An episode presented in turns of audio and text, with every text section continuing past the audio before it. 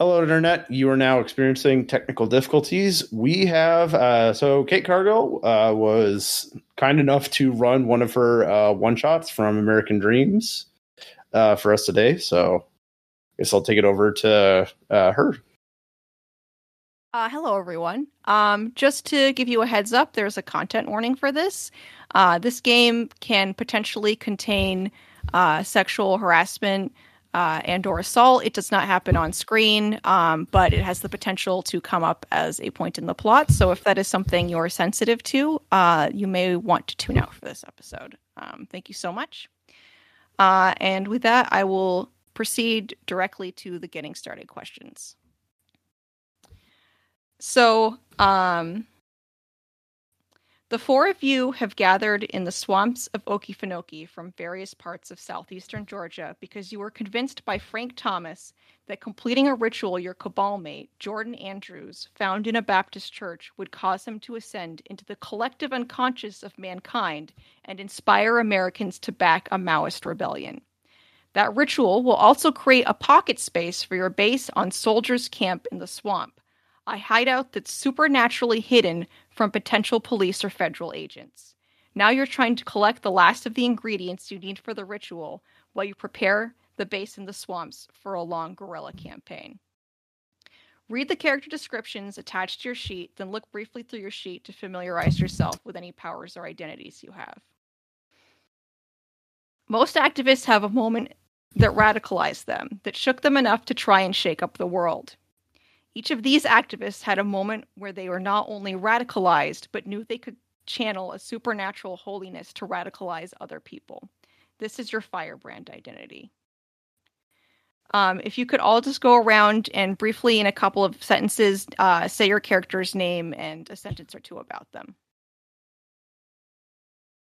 All right. Go ahead. Sorry. Okay. So I am, this is Ben here. I'm playing Jordan Andrews. Jordan is she's from the Gullah Geechee, Gullah Geechee, which is kind of like African American Creole, kind of in and around like St. Peter's Island, where basically, so I grew up there, and as I, in Southern Baptist tradition with like subsistence farming and, hunting and fishing and everything. And so basically my parents got displaced off due to luxury development. And then I, after I graduated high school, I got a job at Walmart. And then after coming on, one of my coworkers, Janice, got fired when the boss found out that she was pregnant. So I staged a walkout,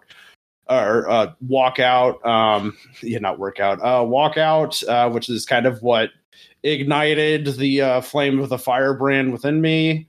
And it didn't, it wasn't enough. I was fired along with Janet. I went to the Crossways church to pray, and I found the ritual to eminentize the echelon to create a secret base in the swamps of Georgia and ascend someone to become the avatar of Avatar of the Red Flag. Yes. The Vanguard of the Red Flag. Red Flag of the Vanguard. And that one is Frank. So that's my thing. I'm the one who will actually be doing the ritual. Gotcha.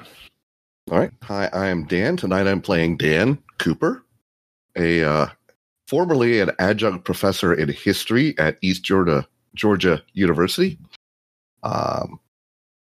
He realized that he had,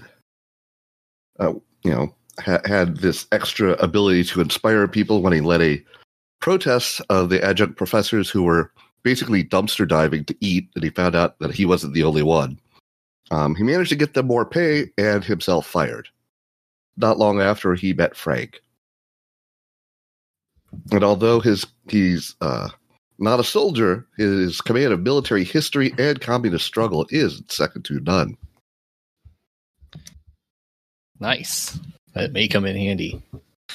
And I am Ethan Cordray. I am playing Destiny Jones, who was a stripper and was terribly exploited along with all of the other employees by her boss, Rusty. So she decided she would organize a strike. So they struck for better conditions. And she got murdered for it by Rusty and the town sheriff, who just lit her up. But then she discovered that she was still alive afterwards, after she came to back in the bar. And realized that there was no going back to her old life, but that she was now empowered to create even more change than she had ever thought herself capable of. She met up with Frank soon after that, took up with him, and is pretty keen for this whole ritual idea. There is a fourth character who is not being played, Ben James. He is located on the base and is Frank's military second in command, who he met in Afghanistan. I probably won't have him appear much in the game, but if you want to ask him questions, that is okay. Yes, I told you his backstory. Okay. Every member of the cabal was drawn to Frank Thomas's lofty goals, enough to walk away from their lives and join his cause. Pick one of the 5 relationship roles and populate Frank Thomas in that role, putting the same percentile that corresponds to the stat beneath the role. So that's whatever upbeat, whatever ability score it says, it matches that. Each player must choose a different role for Frank. No repeats. For example, if your character cares more about Frank than anyone else, you might put him as your favorite. So everybody go around and do that, and then once you've done that, let me know, and you can just briefly say what is the difference between responsibility and mentor? No, he's your mentor versus like responsibility is also more someone that you like begrudgingly have to take care of. But, you know. Okay, right. Yeah. So that's, yeah, okay. Not begrudgingly, but often. It's somebody whose shit you have to pick up after. Question, what do we know about Frank's personality? What sort of guy is he? That is for you to determine by these relationships. However, I do have a handy list of things that are always true about Frank, which I am happy to list off for you if you would like. That might be super helpful. All right, hold on one second. Let me just go to the appendix real quick. Okay, here is what is canonically true about Frank Thomas at the beginning of Firestarter. We know that Frank found out about Mao after his involvement in COIN, the counterinsurgency program, as a Marine in Afghanistan. He met Ben Jones and passed on this knowledge to him, and they both began preparation for their base in Okefenokee. Frank trusts Destiny enough to sleep in the same tent as her and have her lead recruitment. Frank believes Jordan's ritual is real and will help Frank ascend. Frank trusts Dan's judgment enough to help lead his military strategy. Frank is also always white. Some of the characters in this game have ambiguous racial backgrounds, except for Jordan, who is obviously always black because she's Geechee. Frank is always white. Gotcha. Could you by any chance paste those into active game chat? Hopefully the formatting will come out. Actually, you know what? I'll switch to my Google version. As long as we can see it well enough to be able to read it, which shouldn't be that hard. Well, I think I want to put down Frank as my responsibility. Unless somebody else wants that. And that's Destiny, right? Yeah, that's right. That's Destiny.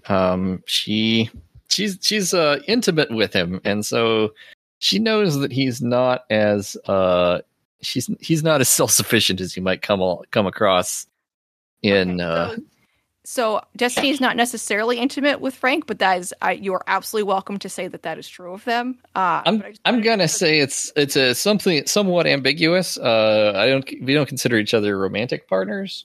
Okay.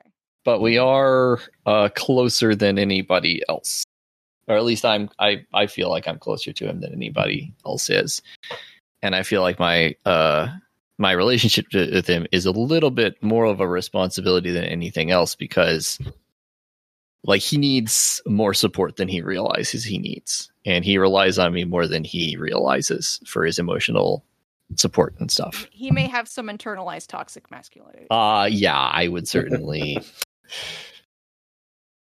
say so. So I put this as Frank here. And then I percent responsibility knowledge. Okay, so I put my knowledge down there. Correct. Gotcha. Which is 55. Ben, what is Jordan's relationship with Frank? I am going to say that Jordan's relationship to Frank is as mentor. So he's the one organizing this with Ben. And you know, I've especially kind of more seeing him as a mentor in part because, especially as like as my own kind of protest did not do much to other than like kind of create a little bit of solidarity between me and my former Walmart workers. But Frank really seems like it's really gonna happen under him. So I view him as a mentor.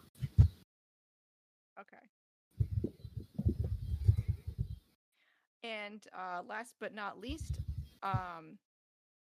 Dan.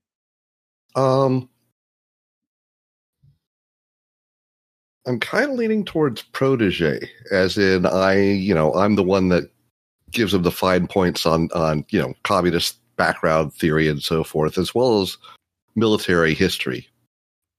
Does that make sense? Yes, it does. Okay. Then protege it is.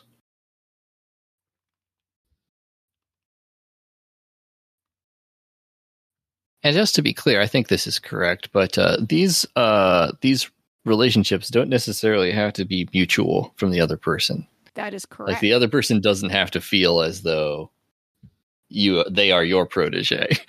Yeah. Okay, fantastic. Continuing along.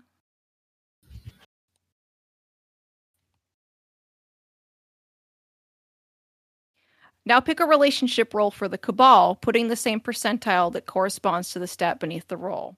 This is how you see your Cabal mates as a whole. If you feel like you need to take care of them, for example, they're your responsibility. Unlike Frank's role, more than one player can choose the same role for their Cabal. So for this, you are welcome. If you all want the Cabal to be your favorite, for example, I'm not saying you should do that, but you could if you wanted to. And this is basically the group of player characters. Yeah, and all the NPCs that are, also associated with us, right? Or is it just the player characters?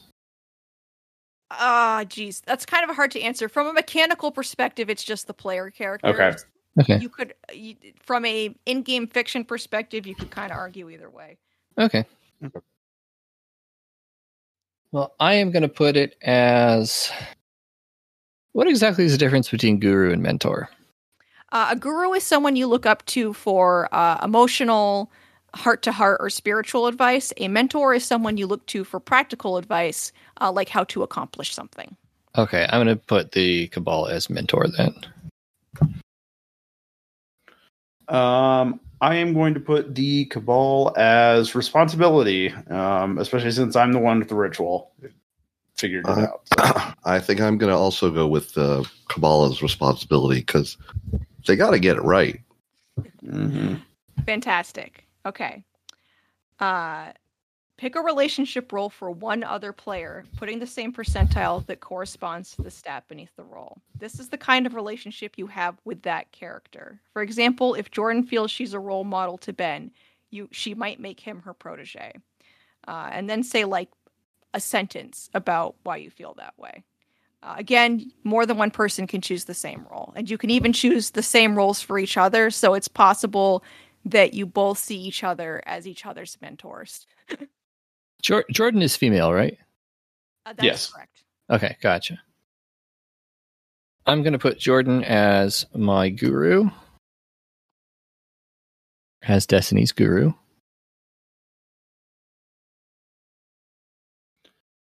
Okay. As I sort of look up to her as sort of an elder sister in the movement. I'm going to put Destiny as a protege. Oh. And Dan? I'm going to be indecisive. You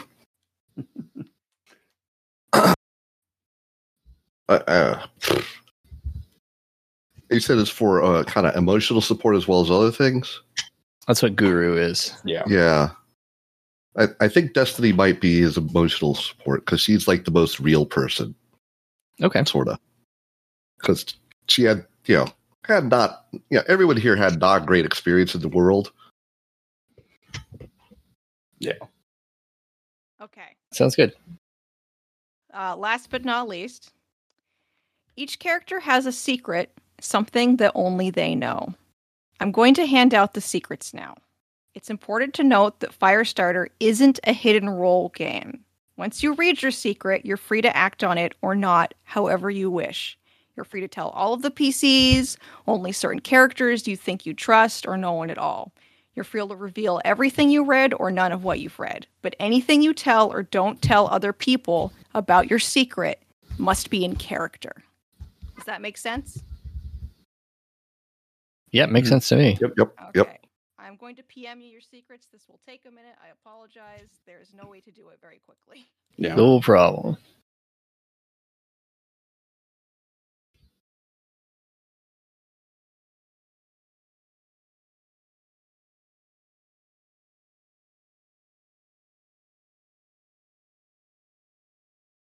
Do-do-do-do-do. Exciting role-playing action. Yes. Yeah, this is... as I kind of said during the interview with Kate that we did a while ago, this is probably my favorite of the one shot she has written in that. I gotta say, I really like character secrets. Mm-hmm. I do too. But I do also think that in especially in like one shot, recorded play, it's generally a good policy to get them out there at some point in the game so that everybody has a chance to enjoy finding out about them. You might want to splice them in at some point. I think it's better if the getting started question ends with them, with you actually getting the secrets. Yeah. Mm-hmm. It's a little bit. There's reasons. I think it works great. I agree. I also have to take it a little slow because I have to make very sure that I'm copying and pasting the right thing. Please check that you have the right secret before you read it. This is another disadvantage with doing this online is it's a little easier for me to flub it up. Mine says responsibility. Is that correct? Oh yeah. Oh, it's I see. It's related to the relationship. It's defined by the relationship. Oh yeah, cool. No, yeah, I get it. Yeah. So it's not per character, it's per relationship. Oh, that's cool. Well, because of the relationship. Right, yeah. Exactly. But it's not tied directly to which character you picked. It's tied to which relationship to Frank you selected. Oh, okay. I like that. That's pretty cool.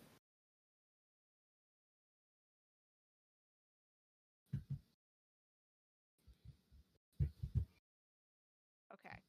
Yeah, I got mentor as well. So all right, everyone should have their secrets now. Yep, I got protege. Got it. You got mentor. All right. I'm going to read the prologue now. Thank you for sitting still while I read off of a book. All right. It's late April in Okefenokee, Georgia, a huge, enormous stretch of 700 square miles of swamp. The oppressive heat of a Georgian summer has not yet settled in, and you've set up camp after the torrential rains of early spring, making the swamp seem almost... for a moment, seem pleasant. Trees rise out of the lazily flowing rivers and are densely hung with Spanish moss.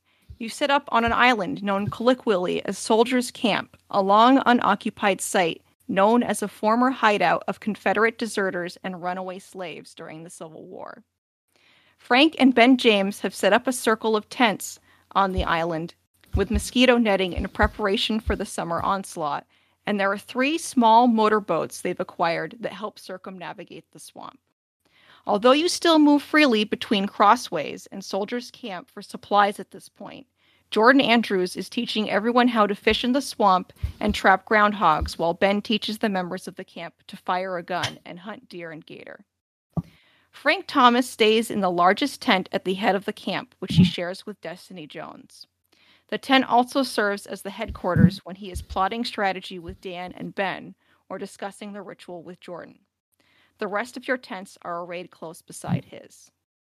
It's 6:30 p.m. on Saturday, and you've all just finished chicken dinner. Frank Thomas wipes off his hands and addresses you. I'm so blessed to have loyal comrades like y'all here. I realize what we're undertaking, immunizing the echelon, launching a guerrilla war, is extremely ambitious. When we finish our work here, when I've ascended, we can be the vanguard that inspires the workers to throw off the chains of capitalism. I know that together we can accomplish this, working in solidarity, for when one worker is united, no force on earth can stop him. Monday is May Day, International Workers' Day. There is no day more potent for our ritual, and it's absolutely essential that you acquire any remaining items needed by Jordan so we can complete our work on May 1st. If not, I fear the flame of the revolution will sputter as soon as it's lit. Yay! Does anyone have any specific reaction? It's okay if you don't. So that was the crowds. Jordan also joins in with the crowds. All right. Yes. Everyone. When Frank mentions, as long as you get the items I asked for, Dan rubs his cheek. There's maybe a bruise there. Hard to say. Okay. Interesting. Frank Thomas then returns to his tent, and you're sitting around an extinguished campfire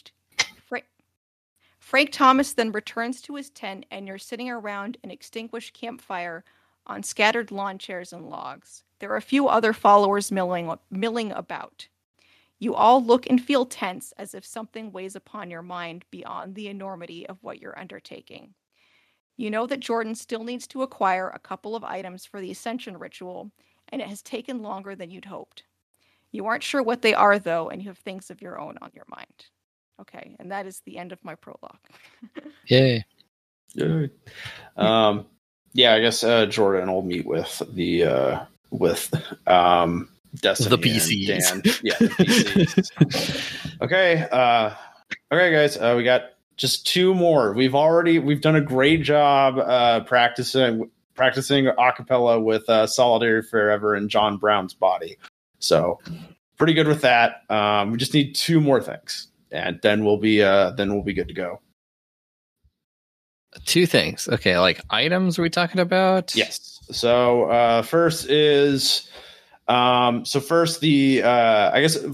need Frank for this, but the candidate for Ascension must free a trapped innocent from their bind, so this can be a symbolic thing.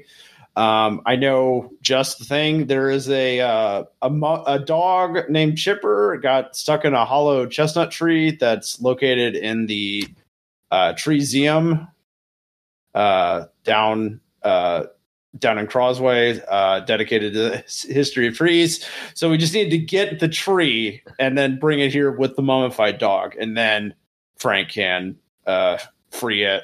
Oh, it's a dead dog. Yes, it's a dead dog. Yeah. Oh, that's gross. Well, yeah, it's a symbolic action. It's the symbolism.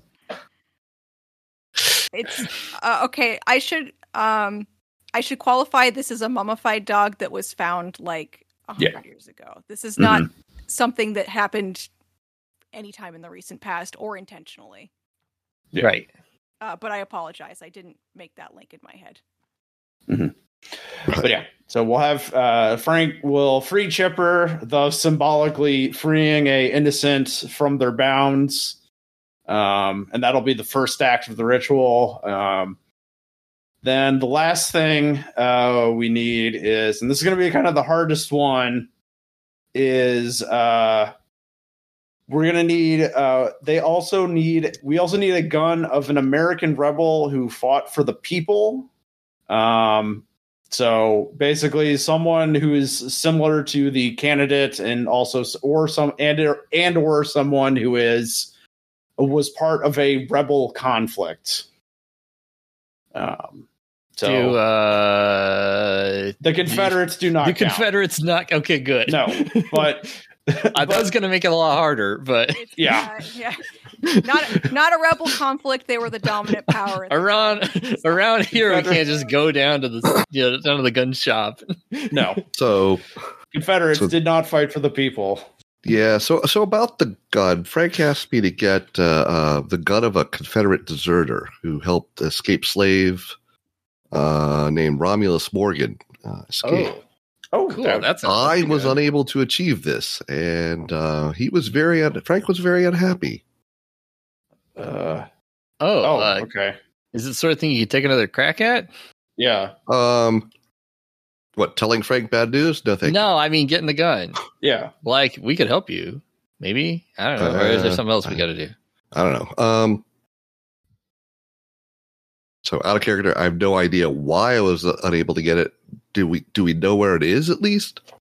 If you would like to roll your history professor identity, you can take a stab at trying to figure out where it is now. Okay.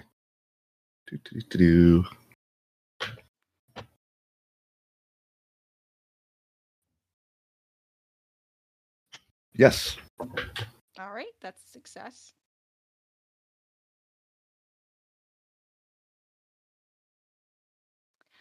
You know that there is a historical society located in town. There's a gentleman that works there by the name of Aaron Martin, who the slave and Confederate deserter rebellion in the South is a hobby interest of his. If he's there, you could probably ask him. If not, you think you could probably search the history museum, and there might be documents that he left that would give you clues.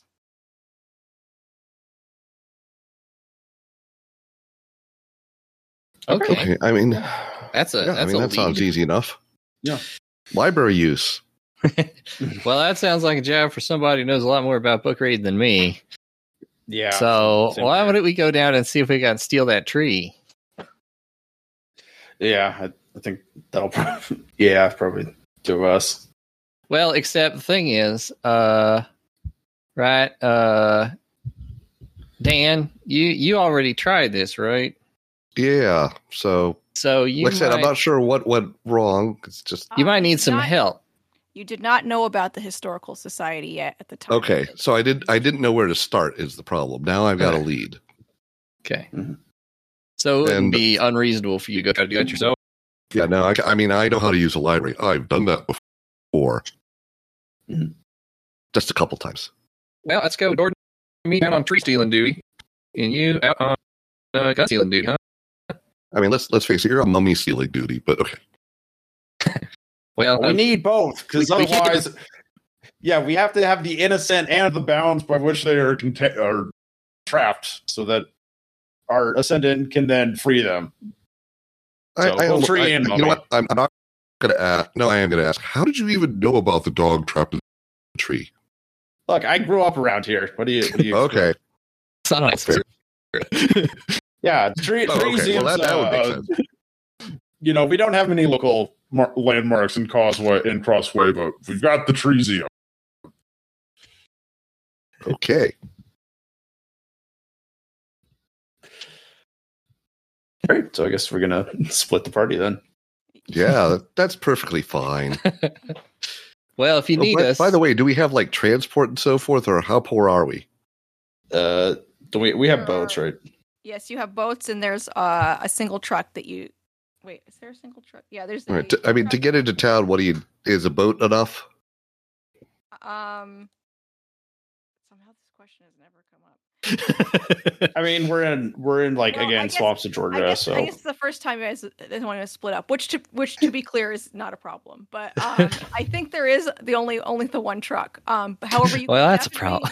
You could definitely drop Dan off. Yeah, that was what I was going to say. There you go. I was going to say that you could get the boat close enough to town that if you were willing to walk like 2-3 miles, you could do that. Okay. Well, do we have cell phones? Yes, you have cell phones. Okay. Good. Okay. Location off, of course. Like no geo-tracking or anything. Yep. Sure. But we can call each other if we need to. Yeah.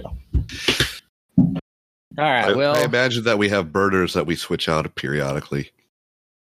Or I imagine now we will have birders in the future. That sounds expensive. Hey, I read this book. Hey, I read this book called the Jakarta Method. Like Vincent Bevins talks all about how what the U.S. government does to nascent communist movements, and it's not good. Right, we're right to be paranoid. Yep. Well, the drug dealers I knew hung around the club. They pretty much just used normal cell phones. If they figured as long as they didn't get above the radar, nobody cared. Those are just drug dealers. But I mean, like 60% of those guys the U.S. are in prison government now. Hates much worse. The U.S. government hates communists much more than they hate drug dealers. This is incredibly true, yeah. And plus, most of those drug dealers did go to prison anyway, so... Yeah, that's an excellent point that you may have wanted to start with. Yeah, that's kind of leads that one. So maybe they're not the most reliable. That's I wouldn't use them as role models so much. Okay. Yep. Okay. Right. So I mean, timing wise, do I think they're going to take long enough getting the tree that I might as well take a boat and then walk? Or is it just reason? Or will they be gone long enough I can just do the things after they drop me off and then pick me up? I think we should maybe do a trip to case the place before stealing it. Probably. It's also 6:30 at night, by the way. Oh. If that factors into your decision. You have one day, Sunday, between right now and Monday when you have to complete the ritual. So 24 hours from now? I can't do that math in my head. It's 6:30 tonight. You will wake up tomorrow morning. It will be Sunday. You will have all of the day Sunday. And then when you wake up on Monday, that will be the day you have to do the ritual. Okay. So we literally have all of Sunday. It's not until Monday morning we need to worry. Correct. Got it. The implication is that some people might go to bed. You don't have to. I like to add a little extra time. Did the Treesium close early like most government buildings? On Saturdays. Is it even a building? It is a building. It is a large museum building that's sort of a circular shaped. It is absolutely closed now and will be closed all of Sunday. Well, here's the thing: we don't have huge amounts of time pressure here, right? We could do both of these. We could all go for one to the tree thing, and then I'll go to the firearm thing. That makes sense. True. I mean, is the library still open? No, it's a historical site. It's absolutely not open. Okay, is it going to be open on Sunday? It's open on like Thursday afternoons. It's not going to be open on Sunday. So basically, there's no one there. So how would I get a hold of the guy that supposedly works there? He probably has the actual prep. You might have his like work phone number or something that. I will say that you have his work phone. His home phone. Yes. That's mostly the same thing these days. Okay, so revising the plan, I will call him. Okay. Yeah, see what he says. Right, okay. What? Are you going to do that now? We can do that while we're driving, right? What? Yeah. We can do that while we're driving, right? Sure. Okay. So are you going to the Treesium now and calling... I'm having a lot of trouble hearing you, Kate. Can you lead back in? So please? Are you? You go. Are you going to the Treesium tonight and then calling Aaron Martin while you do that? Yeah, sure. I think so. Yeah. So is that a connect roll? Yes. So you dial up the number and Aaron Martin says hello, and then you should probably roll connect. So you're welcome to talk. And we'll see how the conversation actually goes as opposed to what I want to happen. Poorly. Yep. Can't flip it. Let's see here.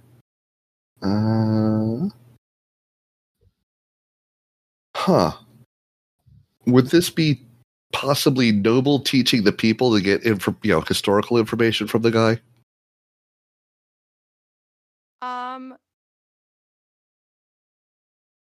You'd flip to a 95? No, I'd re-roll if I could do that. Oh, re-roll. Okay. Yeah, you can re-roll with your... Yeah, I forgot about that. Passions. Yes, I will allow that. Okie dokie. Roll it again. That was so much better. I apparently babble a bit to him. Okay. I may have accidentally used the word communist at some point in there. I don't know. Okay. So it goes badly.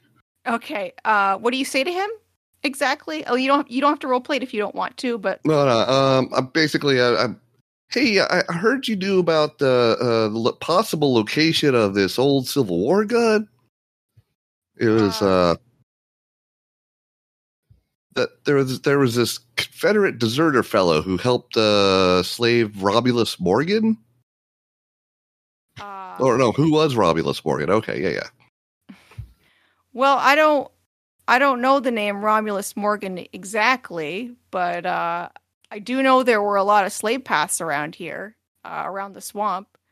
You could try following the paths. There might be something you could find, but it'd be kind of a knee in a haystack kind of a situation. Okay, so that's not a piece that the society has in their collection, then. Oh no, gosh, no! It's that sort of things. Well, we got some Civil War guns, but most of those, of course, were from the Confederates. And yeah. I don't know that would be suitable for what you're trying to find out. A couple of Union guns, but it doesn't sound like that's what you're after either. Yeah. All right. Well, thank you. Much appreciated. Sorry, I couldn't be more help. Okay, so that's what we got from him. You said there was also a library that might have information? That is the library. The Historical Society is the library. Okay, well, I talked to the guy at the library, but I didn't actually go through the library on my own. Yes, he did say he had records of the routes that they took. Sorry, what? He did say that he had records of the routes that they took, the deserters and escapees. Oh, okay. So they do have records of who the deserters were? Where they went. So we have some locations we could try to hunt. Okay. Presumably using our magical powers, I would give us a little bit more ability to pay off on that. Okay. Now, the other thing is that I did not have him on speaker, and the other guys did not hear this. Yeah. Well, there might be something at the society. He was kind of vague. Okay. Well, I think if I get a chance to look around there, I could probably find something that'll work. Well, should we drop you off? You're going to need some help. It's locked now, so. Well, yeah. So are you going to be good with locks? Not unless I'm good with guards, not locks. Fair. Yeah. So, as a point of metagame information, I will tell you that neither Historical Society nor the Treesium are going to be under very tight security. Yeah, no. Yeah, I didn't expect they were. Yeah. If you just need to throw... So if it's just a really poor quality lock, get some like ski mask, which we probably already had. Keep in mind, both of you keep in mind, if this ritual pays off, it ain't gonna matter how much heat we bring down from this stuff, really. That is true. We're gonna be set. We're gonna have the juice we need to make this whole thing happen. Mm-hmm.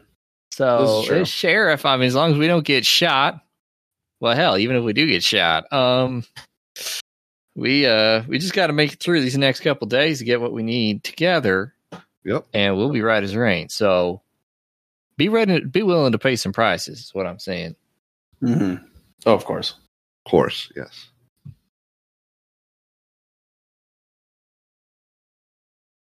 So yeah, I guess do y'all want to go to the Historical Society first, or Treesium. Yeah, because I figure once we get the tree, we're going to want to be hightailing it back to camp. Yeah. Don't be hanging around, driving around with a big old tree in the back of our truck. Nope. Okay. All right. You get into the boats, and in the middle of the night. Sorry, one second. Sorry, I was kind of talking to myself. I think the Yep, that's much better. The gun also the mic also picks up ambient sound. I'm just going to check my notes briefly. I apologize. No problem. Okay. All right, so we're all kind of good in the truck at this point, right? Mm-hmm. We were diving, and so we just make it. We just make a detour to go to the historical site of the Treesium. Yep. Okay. So you head to the Historical Society first? Yes. Historical Society. Okay.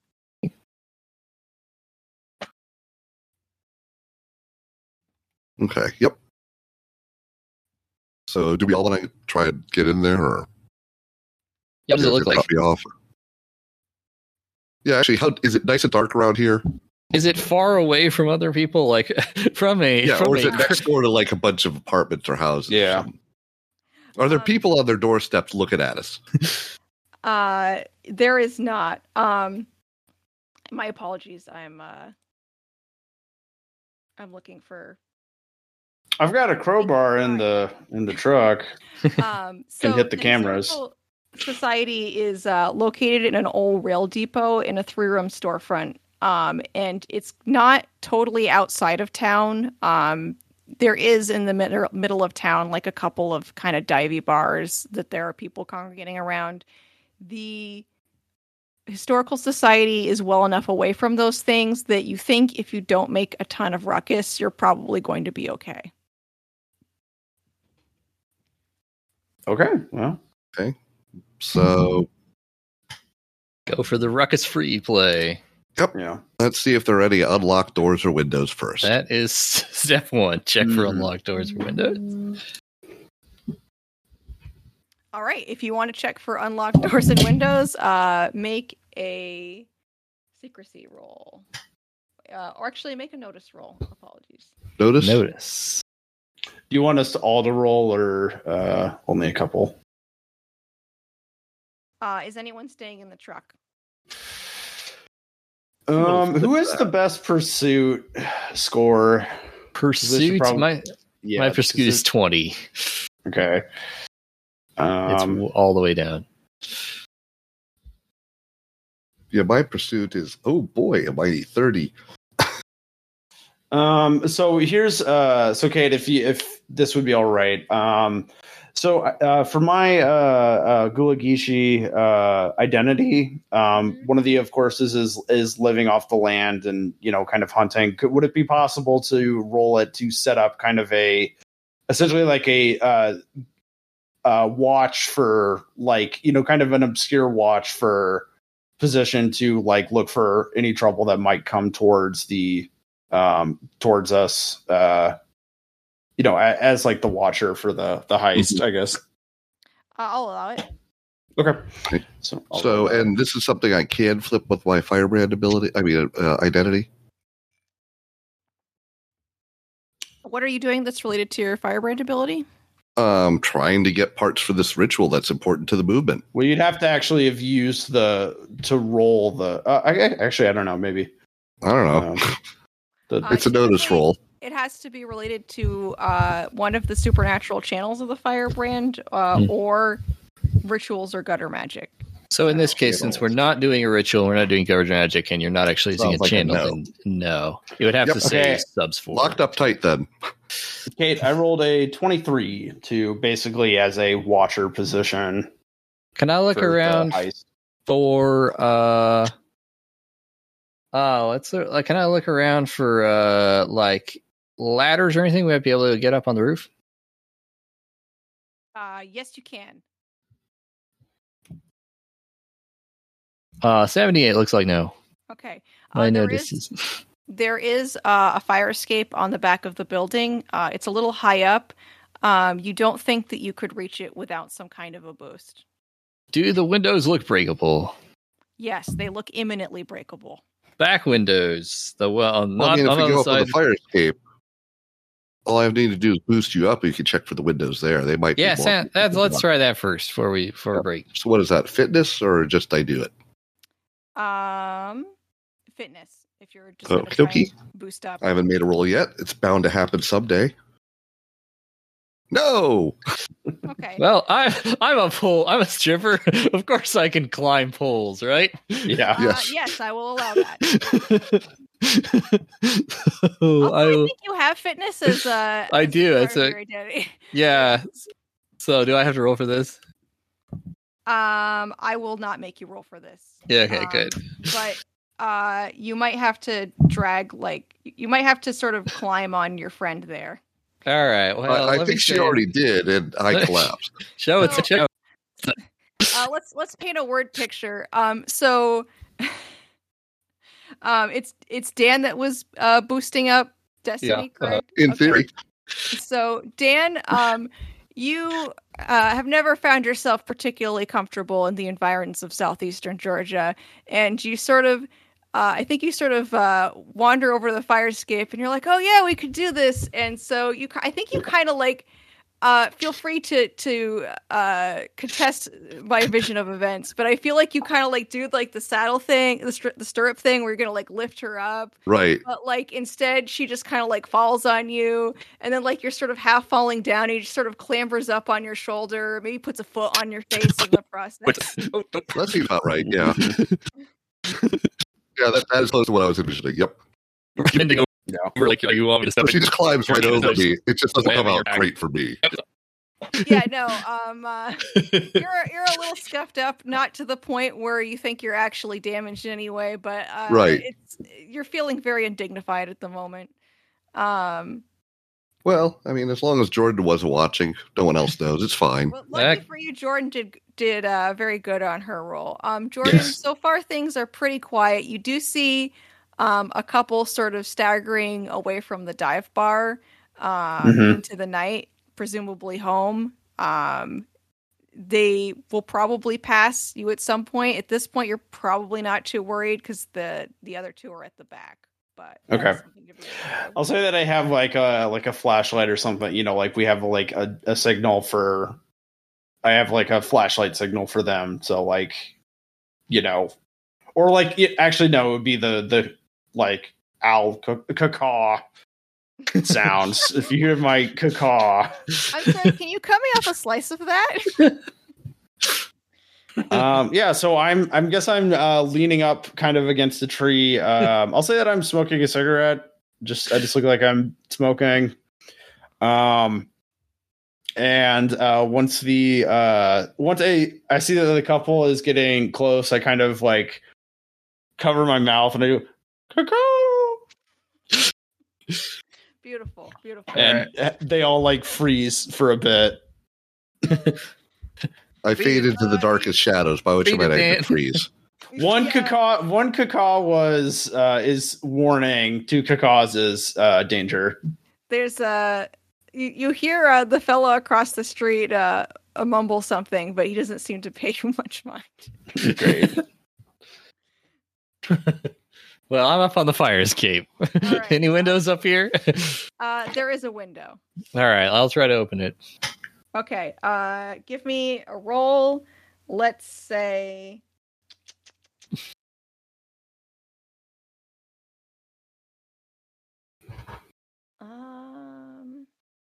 I will let you use either secrecy or notice. Notice is better than secrecy for me. Doesn't matter. I don't make it either way. Okay.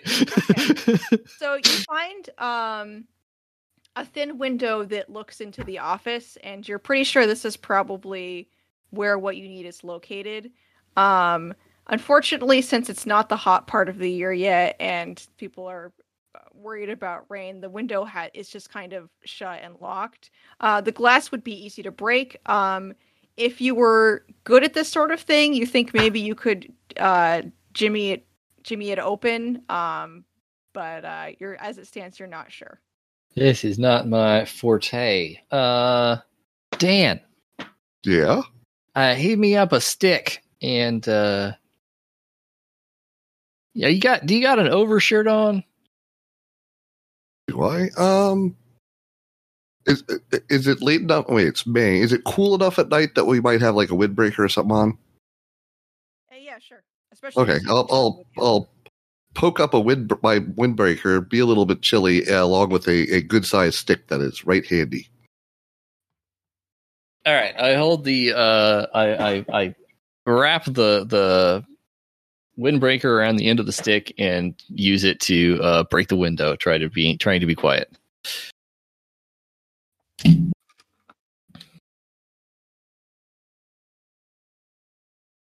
All right.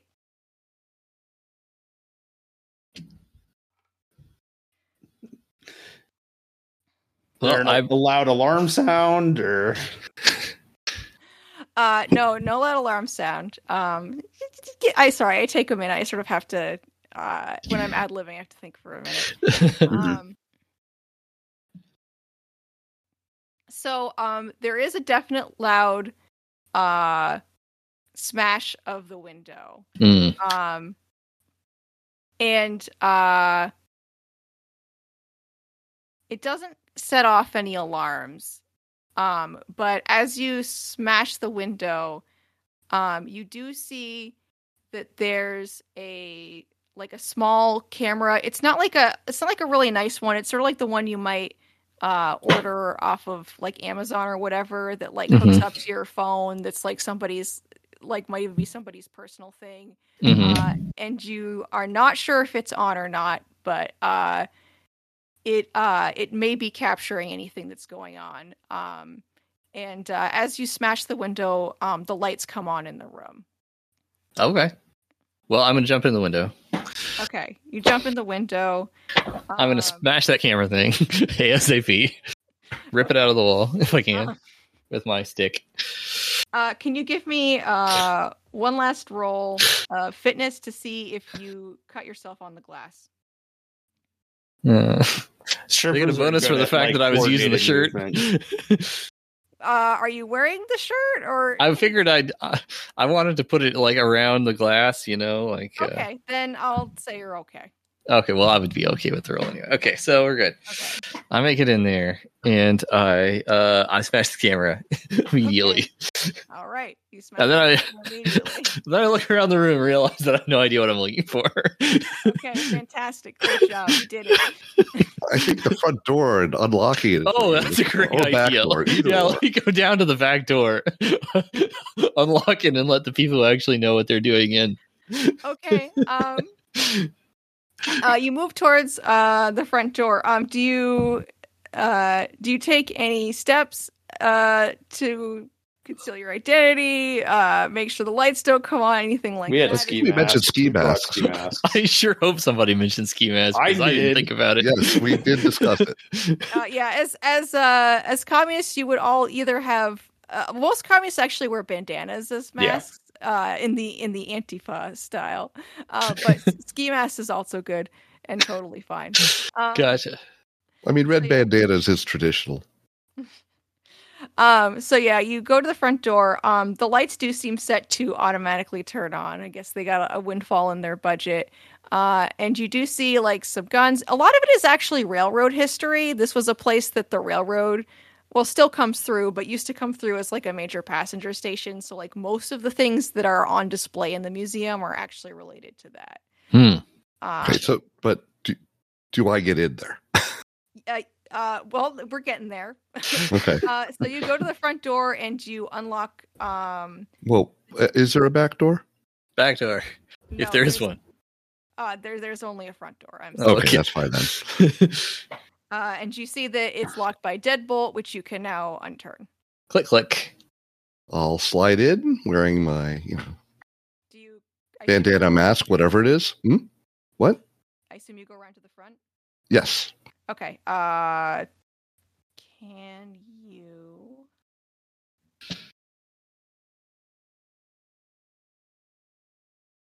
There's a poison dart trap. Oh no, that idol. We should have brought our 10-foot pole. Throw me the idol. I'm deciding if there's a poison dart trap right now. It's really important. You don't want to make it. Don't want to make your low stakes heist too easy on your players before they go to their other second low stakes heist. Okay. Yes, you managed to make it around uneventfully, partially due to the assistance of the cover that the truck is providing. Jordan, this drunk couple has now turned the corner, and you think you have the all clear. It's still pretty early, so there's still like some lights on and people are driving by, but as long as your comrades aren't making too much of a fuss or turning on a bunch of lights somewhere at a weird hour in a building, you should be fine. So can you go over to the front? Yeah, so first thing I do after closing the door is, can we turn the lights back off? Yeah, you can. We do that. Use a cell phone to see by. It's fine. I'm going to go find, the records area and rub history all over it. Okay, you find the records area and rub history all over it. You dirty. No, so... Sorry, I was talking as I was leaning away from the microphone. That usually works great. So you or not. You go in the records room. I'm going to tell you up front, this is a degree of success roll, not a success or pass or fail roll, because it's boring for you to find nothing. Can you go ahead and roll your ability for me, your identity? I did that. I got a 95. Okay. Oh, poor man. Would I consider this... I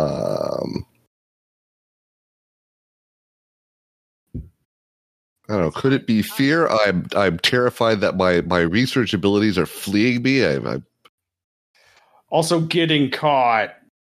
By the police. Yeah, you can roll with fear. My fear is history is meaningless, but yeah. You can flip-flop with fear as well, right? Yes, that's what I was asking to do. Yes, you can. I will flip-flop it to 59, which makes it... Yourself, and so you have a moment of crisis where you're like, am I really this bad at history? Am I really this great of a failure? Exactly. I know I used to know this. This is supposed to be the thing that I'm the best at. It must be malnutrition. But yeah, I will just say as a general rule of my GMing, I'm not going to put you in a situation where it's just, I guess your life sucks and then you die. I want to progress the plot forward. Yeah, very much appreciate that. Weird. Because with the dice parser treating us the way it does, we're going to need as much of that as we can get. I'm sure at least dice parser likes me. Apparently. Yeah, but feel free to roll again if you would like. I just flip it to 59, then I make it. Okay, fantastic. Okay, so you open up his desk, and the first thing you find in the filing folders is all of these lines that he's charted out over the swamps. He actually has Soldiers Camp labeled, along with some other islands that I didn't think to name because I'm just making this up as I go. Right. Take a photo. Yeah, so you take a photo of that. It shows a bunch of pasts. There's also something that's marked lean-to. And another thing that's marked David Redpath's Underground Railroad stop. And you're just about to leave. You got what you came for. Well, hang on. I'm sending you a note.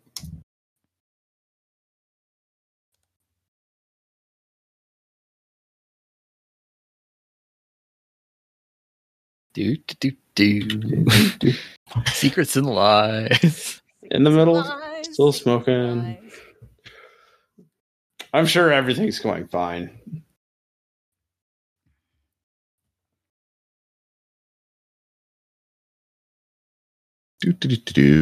Oh, interesting. I mean, I read your background, so yeah. Dun, dun, dun. Would that be something that would fit this? It's not off the top of my head, but I would like to yes and if I can, because it's absolutely idea.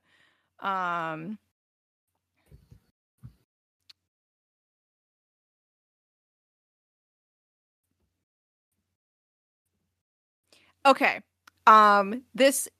So you do find something else. You find a paper that it's pretty short. Well, actually, let's do this. Make this a little bit of a meta reference. You see a book by a fellow named David Williams about Confederate deserters is on Aaron Martin's desk. This seems to be a real interest of his is Civil War resistance. And flipping through it, you're like, oh, hey, I wonder if it just happens. You flip to the index, you look up Romulus Morgan, and you cross-check it. And Romulus Morgan, there's not a lot of information on him. That's kind of true to life. Like, a lot of these people we don't know much about. Right. A couple of lines, and that's it. Yeah, yep. And that's all you get. But you do see that Romulus Morgan was sort of infamous for... most layout gangs would recruit members of the Confederacy and try to get them to come to the swamp. Romulus Morgan, rather than doing that, would just sort of blow up their camps, including any forcibly conscripted black soldiers. He was not as scrupulous about trying to counter recruit. And you also see notes that imply that he was pretty self-interested in doing this and not necessarily interested in broader liberation. He just wanted to punish the Confederate generals and people affiliated with them for messing up his ability to make a living as a farmer, essentially. Does that make sense? Okay. Yep. I'm ad-libbing all of this, so I apologize. Yeah, that's fine. It's hanging together. Okay, so when he was quote unquote helping escape slaves, it's because that was most annoying to the Confederacy, not because he was a good person. Yes, his helping out is at all times entirely self-interested.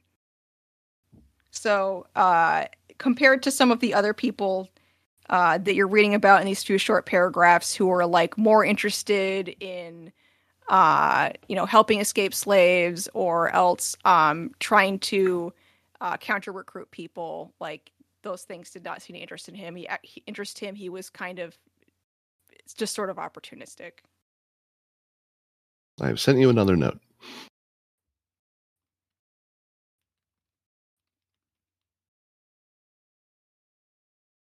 So kind of like that one guy in, I want to say, Tennessee. There was some famous homesteader guy in Tennessee where the Confederates killed his sons.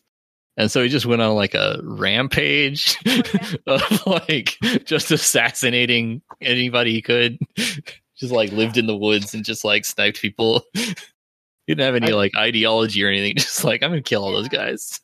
There's a lot of those kind of figures in history. Well, yeah. One thing that's interesting about reading about this is with the Confederate deserters, it's all over the spectrum. People were actually thought that slavery was evil and were trying to fight it, and some people were I just don't want to fight in this war. And then some people were just I was a bandit before, and I'm a bandit now. I'm to be a bandit. Yeah. Yep. Totally surprising.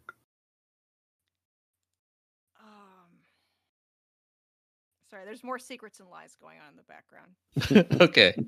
Great. Well, do we have a lead on what we need to find then? Yes. Yes, we do.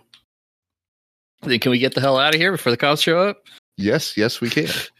This is all much quicker than the typing is going. If you want to take the book with you, yeah, no, they're not going to be back until Sunday. I took Monday, photos. Right? It's all good. Too late. Okay, I wouldn't want to disturb the historical record. That'd be wrong. I mean, aren't we going to transform the world?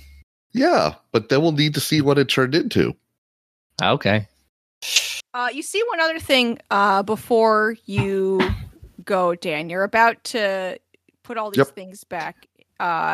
And you see that there's a smaller cabinet with a lock on it, and you sort of think, "Oh, I'm probably not going to be open. This probably is not going to be open." But surprisingly, it is. And inside of it, I find what I'm looking for. You don't find what you're looking for. I'm sorry. No, I don't mean the Romulus cut. I mean what I'm looking for. Oh, yes. So what you find is a gun. And you also see a book underneath the gun. It's a labor book entitled Detroit, I Do Mind Dying. And it's a history of black union struggles in Detroit during the 1970s. And this gun was used against the labor people? To make a connect roll. All right.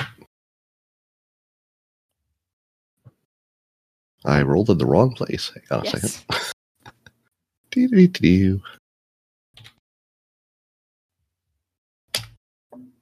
Yes, I made a roll. It happened.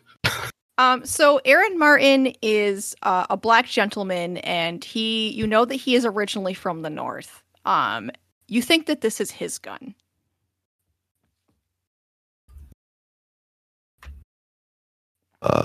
So this is a gun of someone who's fighting against the anti-labor people. Sorry, I'm having trouble parsing that sentence in my head. It's a gun of so the gun belonged to against the anti-labor people. You said that this guy was in the labor movement up north? You know that he is from the North, and he is reading a book about the black labor movement during the 1970s. And you also Aaron Martin's this guy. Okay. Yes, he's Aaron Martin is the person who you called earlier. Got it. Okay. Would he be old enough to have perhaps participated in some of those protests? He's definitely old enough to have been in the Black Panthers. Or so is this gun from the Black Panthers then? Is that what you're saying? Could be. You don't know if it's from the Black Panthers. It could be from another. He could have been affiliated with another black leftist movement. He could also just own a gun because it's America.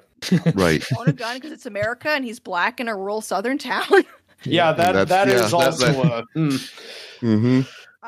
But you are putting some dots together in your head, and those dots say that Aaron Martin is probably affiliated with a leftist, is or was affiliated with a leftist movement of some kind in his youth, based on where he is from, and what he is reading and is interested in. Okay. So yeah, I will pocket the gun then. It's worth noting, Aaron Martin does not have to have had actually shot someone with this gun for a gun of someone that fights for the people. I think I got where you're going, yeah. Okay. So do we know that you found this gun? No. Okay. Have I answered all of your questions, Dan? I believe so. Okay. We'll find out later. Okay. Anyway, so I've got the maps on the phone. I look for the... You said there was a lead to. Is that maybe the most likely spot? That is a likely spot. All right. So it's like, well, this is the place to start. Then you can make guesses about where else to go if it's not it. Mm-hmm. So let's get out of here. All right. Great, let's go. Time to go to the Treesium. Let's go. Rob another place. Rob a steal. This seems like it might be a bit higher, a bit taller. Get more difficult. So, Dan, remind me of this when you leave the museum and are out. I thought we were on the way out of the museum. We're trying to leave the museum. Yeah, we're getting to the Treesium now. They're both museums. The Tree Museum. Got it. Yep. Is where you will do. Because that is when you will be going through the swamp. Yep. Okay. Do not let me forget. Okay. All right, so we're going to the Treesium. Okay. I just have a quick question first for Destiny. Is Destiny white or black? Destiny's white. Okay. Just wanted to check. I am not going to attribute color until it's relevant. Gotcha. And then it's whatever is more disastrous. Right. Okay. So the drive over is uneventful. It is now approximately 8:30 at night, I would say. So it is now truly dark. I do have one other question about the ritual we're going to do. What were the other components? The others were basically the candidate. Everyone in the cabal needs to sing two songs. John Brown's body and like. I need the actual the other one is Solitary Forever. Solitary Forever, and then basically everyone is going so sing both those songs in a cappella in harmony, and then circle Wittershins in a circle in time to meter. So like those are all things that we would have. But the only material components are the gun and the got it. The dog, right? Cool. Right, so I'm sure it will go fine. It might go fine. Yeah. For various values of fine. Okay. So when you arrive, it's dark out, and there's no lights around the Treesium, but in the bright lights of your pickup, you can see that the Treesium is a large circular building. It's on the outskirts of Crossways. There's an old train locomotive under an overhang, a children's playground, and some nearby hiking trails through the park. The museum is closed, unsurprisingly, at 8:30 p.m. on a Saturday. And inside the Treesium, you can't see it because you haven't entered. But outside the Treesium is like a large circular building. You can see there's a really big cypress tree to one side of it as well, and a large window. And then there's, windows studded regularly on the outside from where you can see, and a large front door. So, Kate, I have a question. So since Jordan is the one who knew about Chipper, would it have been possible for her to have scouted the area and know where Chipper is in the museum before, when it was open earlier in the week? I will allow it. Chipper is in the center on the third floor of the museum under a prominent sign. Chipper is the star attraction. How big is this tree? The cypress tree? The three chippers in it that we're going to have to extract from this building. It's not large. You'll definitely have to. So it's like a long log. You'll definitely need two people at least to carry this because it's heavy. But you can definitely carry it. You won't. If you can find one, a conveyance assistant of some kind, such as a dolly, might be excellent, but you could manage it with a little bit of dragging. Okay. So much like the contents, the log itself has dried out. Yes, so this is a real thing that exists in real life. It was found when a logger was chopping it down a chestnut tree, and he just saw it in there, and so it's sort of cut where the dog is so that you can look down inside it. Oh, cool. A real thing on display in southeastern Georgia. Yeah, I've heard of this. Awesome. All right. We know where you said you've heard of this? Yeah, I've read about it on Atlas Obscura. Okay, that's fair. That was serious what I said. Maybe futility closet. Atlas Obscura is a gold mine. Yeah. Oh, yeah. That's not where I heard about this. Okay. All right. Well, I'll also say that I got one of those little museum maps that they, brochures that they always give out at museums. Yes, it's a pretty small brochure. It's just one in backside, but there is a small map of the museum on it. Okay.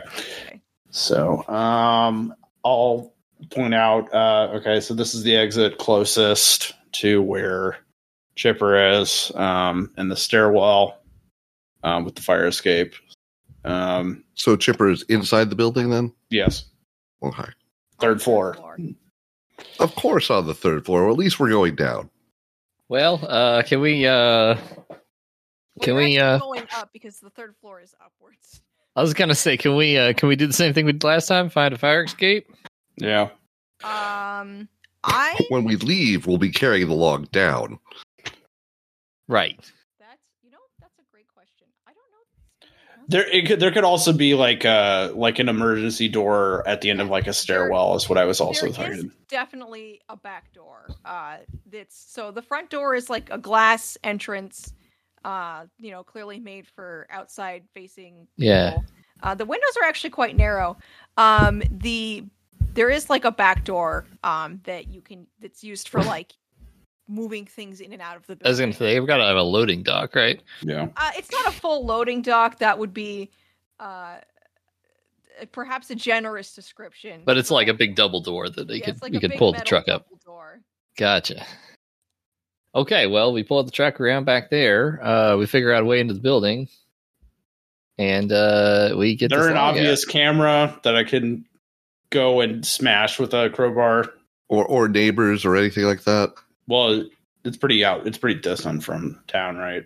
I'm hoping. Yes, it is distant from town. You would have to make quite the ruckus for someone to come out here to investigate. In terms of a camera, roll notice, success with consequences for this. Wonderful. All right. Just get my notice, which actually I think I have my notice is pretty high. Oh, oops.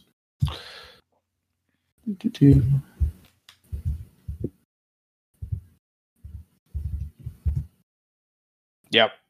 55. 7 out of 55. There is not a camera on the outside of this building. There might be a camera on the inside of this building, but you're good for now. Okay. Well, I got a crowbar. We could just yank open the back door. Sure, go for it. That sound good? Yeah. Okay. I like a crowbar. Very cool. Yep. Roll fitness. Someone who's maybe a bit more fit. Give me that crowbar. Destiny, secretly the most jacked. I mean, not secretly. That's secret. I got a rockin' bod. It says right on my character sheet. 27 success. I would have made that had I rolled that. You used your rock and bod to pry this door right open. You kind of mess up the lock in the process, which will make it a little less unobtrusive that you've been here. But yeah, well, nobody's gonna be here till Monday. Yeah, you're in. All right. Yep.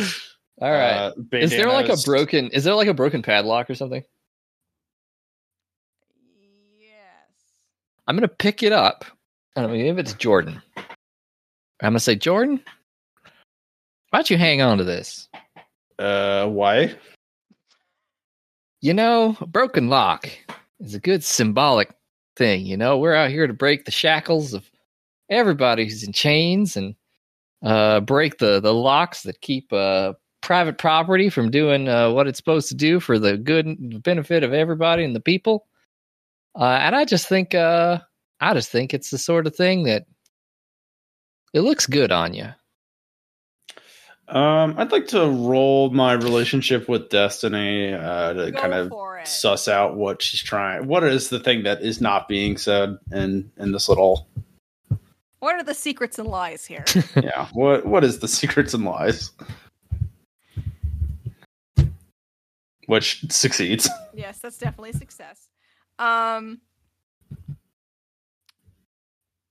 You want me to say it? Yeah, I mean, you're the one who's... I'm going to field this one to Ethan, and if I feel Ethan is not giving an adequate amount of information, I will give you some additional hints. Mm-hmm. Okay, so I'm clearly telling you that this is a symbolic thing, the sort of thing that would be useful in ritual magic, especially in gutter magic.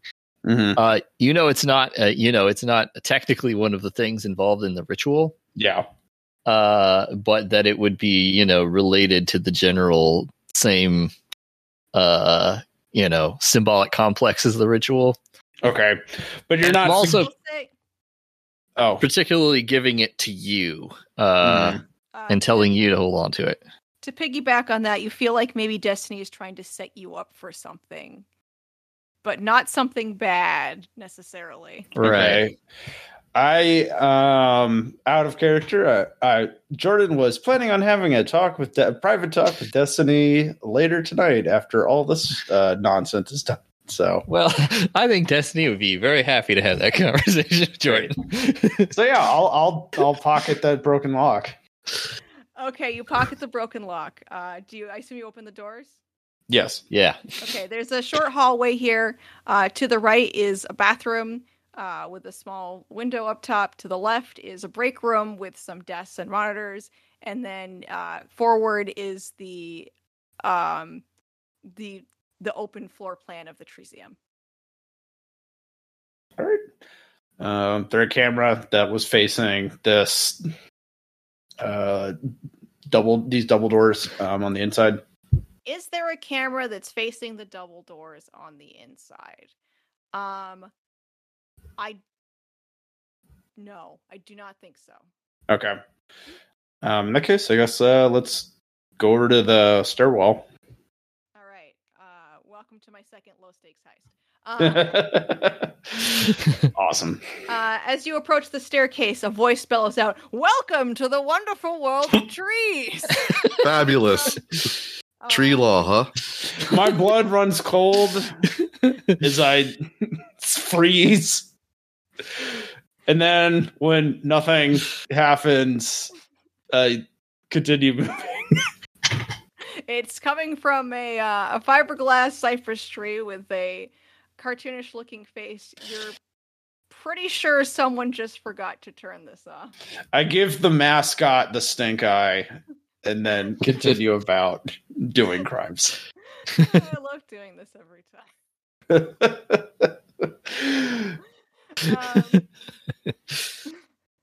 Okay, you can see Cypress 3 vaguely through the window. And yes, there is a large staircase around the center of the mostly open floor plan, and up 3 of those flights of stairs is the star attraction, Chipper, the mummified dog. I assume you head on up? Yep. All right. Mm-hmm. You head up to the 3rd floor in the dark and creepy in the way the school after dark is creepy museum. And you see the prominent "See Chipper the Mummified Dog" sign. Chipper is a dried-up, desiccated hound dog whose head can be seen inside of a naturally hollowed-out chestnut tree whose top has been cut off to allow visibility inside. There is a plexiglass window affixed to the top of the tree where his head is visible and is attached by heavy screws. He tragically went into a tree to hollow to investigate it, became stuck, and was only discovered years later when the tree was felled. Mm-hmm. Long, at least a yard. But oh, damn. You think you could probably pick it up. Yeah. So before I crowbar open the plexiglass window that's fixed with the screws, I set my hand on the window, look deep into Chipper's dried eyes and say, "Don't worry. We'll free you soon." And then I crowbar open the lid. I'm oddly touched by that. Okay. It's an innocent in bondage. Yeah, I'm going to be freeing it. All right. So make me another fitness roll. Okay. You're using a crowbar to pry this off? Yeah. Okay, that's a negative 10 shift because this is not the tool for the job. All right, well, we'll at least try the first time. So I got any dynamite? Let me see if I can. Okay, so that was a fail out of 92. But could I say that presenting? Would this follow my rage passion for stomping on the weak as people show off Chipper as a museum attraction, despite the fact that, you know, I think it's kind of disrespectful and not very kind to this poor dog.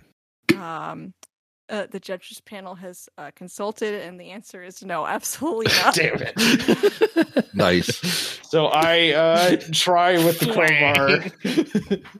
All right, so while they're struggling with the crowbar, just to briefly describe what this looks like. You sort of you do get the crowbar kind of under the plexiglass, but not very well. You know, it's mm-hmm. very flush. There's not a lot of room there, and it's plastic. So what you kind of do is sort of tear a small crack. No. Plexiglass, not actually removing the plexiglass. So when you're pulling off a price tag or something, you'd get just the corner. Yeah, goddamn clamshell. Okay, so there's a lock on this thing, right? There's not a lock. It's behind this pane, and it's screwed in with screws. Oh, let's get a screwdriver. We got a screwdriver. We could use a screwdriver, maybe. I start literally unscrewing the things while they're still. Have we got a screwdriver? Yeah. Like a multi-tool or... I mean, we brought with the truck. The truck's got to have a toolbox in it. Yeah. Yeah. I've also been living out... Of course it does. Are we Maoists who don't have screwdriver? I am a kind and gracious GM wwho doesn't want to go past 11 o'clock if I can help it. Sure. And so I will say you have a screwdriver. Yeah. All right. Please make me... this is a degrees of success roll for how long and easily it takes you to get these screws out. Okay. Who wants to... well, what are we rolling? You know, that's a great question. Let me take a look at the old character sheets here. By the way, that's right. Always, you're always welcome to try and who did that? What's the word? Houdini your way into justifying. Could I do Gullah Geechee? I like have had a kind of a rough and tumble living. I know how to do some basic tool use. I would absolutely like a screwdriver. Gullah Geechee to know basic like handyman type stuff. Yeah. Fail. Yeah. Oh man, like 10 over. But if you're doing Gullah Geechee, can't you flip it? No, it's not an obsession. Yeah. So. This is a degrees of success roll, so I'm not just going to be like, fuck you guys. Yeah. End of campaign. The SWAT team, like, repels down the windows. Just shoots us all. This was a sleepy small town museum. It's not. Oh, no. It's being watched over by Delta Green. Actually, no. It's more like Brazil. Oh, shit. No. They just show up. They put a hood over your head. You're gone. Okay, so you do eventually wrest an adequate number of screws from the plexiglass. Would you like me to describe the slow and haphazard way in which you do this, or would you like to take the floor? Yeah, I'll take the floor. Part of the reason why it took so long is because I was really trusting that crowbar, and I was a little. too hubristic in my trust in it. So it's mostly more that like, it's not so much that the screws were difficult to get off, is that I believed too much in the crowbar. And then after like, comrades. Yeah. It took a while to get you convinced to stop, eh? A little bit. I really wanted the dramatic, the dramatization of this entire one in my head, and now I have to like settle for something that's much less dramatic. Curse the invention of plastic. Damn it. Yeah, so several unglorious, like it takes you like over an hour to do this. Oh god. It's getting pretty late, but eventually you get like 3/4 of the thing off, and then you like awkwardly like pull it down because you're so fucking sick of pulling these screws out. Yeah. By the end of the hour, and you manage to like make enough of a like almost like a divot in the plexiglass that sort of keeps it open. Awesome. Great. Well, while all that's happening, Destiny's going to see if there's a break room with some food in it. Okay. All right. Actually, is there anything tree adjacent that might be useful? What did you have in mind? I have nothing in mind. It's a tree museum. I just can't even conceive. Okay. The tree museum is mostly full of exhibits about lumber. And diagram on photosynthesis. Yes, a diagram on photosynthesis, a Smithsonian exhibit on different trees in North America. There's an interesting room with artifacts that were used in space missions that include trees. There's a room on improvements in wood energy, including. All right, so while I was looking for something, I wasn't sure what. I actually get stuck in the room about tree space or space trees. Like literally stuck? No, I'm like reading the stuff. I got sucked in. Enthralled, yes. Dan, were you also the one trying to raid the snack room, or was that someone else? No, that was Destiny's raiding the snack room. Meanwhile, Destiny in the snack room. Okay, sidebar for the listeners at home. This is the second time that these leftists have come in the tree museum and have thought, I want to raid the snack room. Awesome. You got something for the snack room? Prepped for the snack room. There's a mini fridge, a vending machine, and a Keurig machine.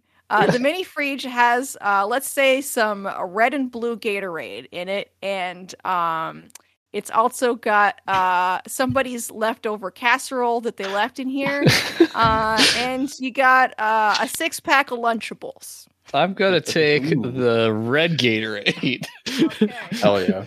And then I'm gonna take. I'm gonna go over the snack machine. Okay. Make me.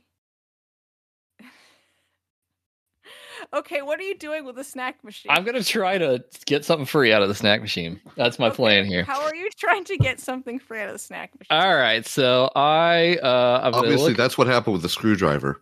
I'm gonna look around for something long and thin, like a big, like a long, thin. Okay. What's gonna be long and thin around? You know, like a saw blade. Do they have wire? Do they have do they have like mini blinds or wire hangers? Yeah, or wire hangers. There is a coat closet with some, an open coat closet with some wire hangers. I'm going to take wire hanger. I'm going to unbend it. I'm going to try to fish something up through the slot with the thing. Okay, this is a high-stakes roll. I'm going to need you to roll. Let's see. I'll allow either secrecy or maybe just secrecy, actually. What else would be relevant here? A struggle? This is a fight between woman and snack machine. That's right. Nothing is going to... Actually, it's a struggle between hungry communist and capitalism. Yeah. That's right. Oh, well, that's that is right. Yeah, so this really is for the... It really makes you dink. All right.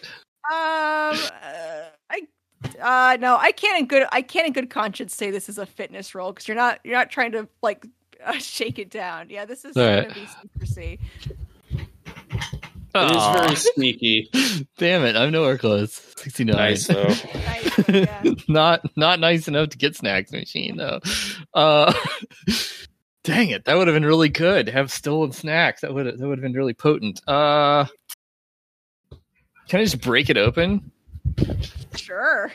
Nobody's gonna be here till Monday. Think of all the fucking chips you could eat between now and then. I'm gonna just break the glass on this thing. Yeah, there's like crowbar again. Damn right, give me that crowbar. Yeah, all right, fine. I'm almost done unscrewing this damn thing. I'm not gonna make you roll for this since fitness is already your skill.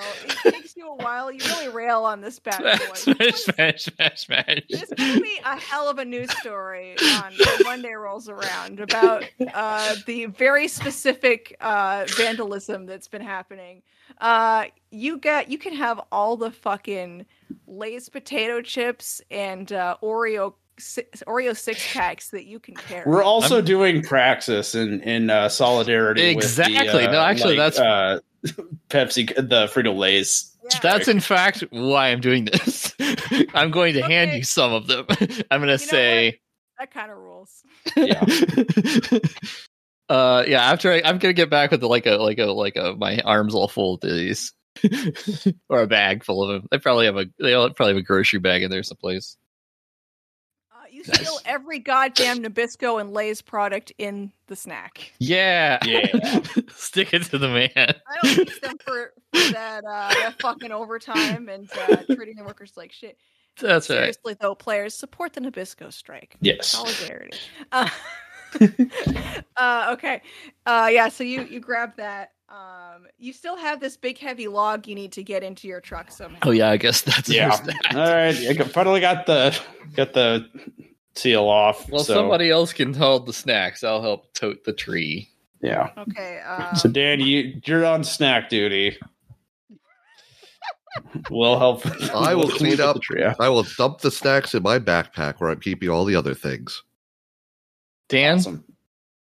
Make sure. Do you have any other snacks?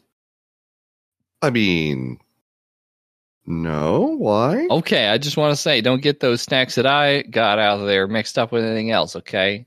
Oh, we're going to use them for a thing. Got it. Well, I just, they're special to me. For their symbolic... yes, this is what they're for. I'm going to... You need all of them. It was just for the snacks. Oh, this is for their symbolic import. Okay. You need all of these. All right, I'm gonna have as many of them. You can have a couple of them. Okay, because the Oreos were talking to me. Yeah, no, that's fine. Go for the Oreos. There we go. It's been a weird day. Please get over here and help me with this damn tree. Okay, really okay. Heavy. I'm coming. Right, head to the tree.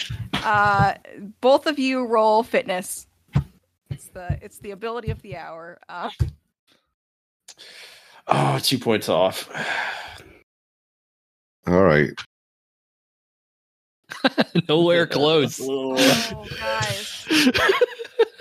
I stop it from making a lot of noise. Okay. No, so, thank God. Because I make it with a 50. 50 is what I have, and everybody says I'm good at this. Okay, well, yeah. Here's what happens. So you manage to pick up this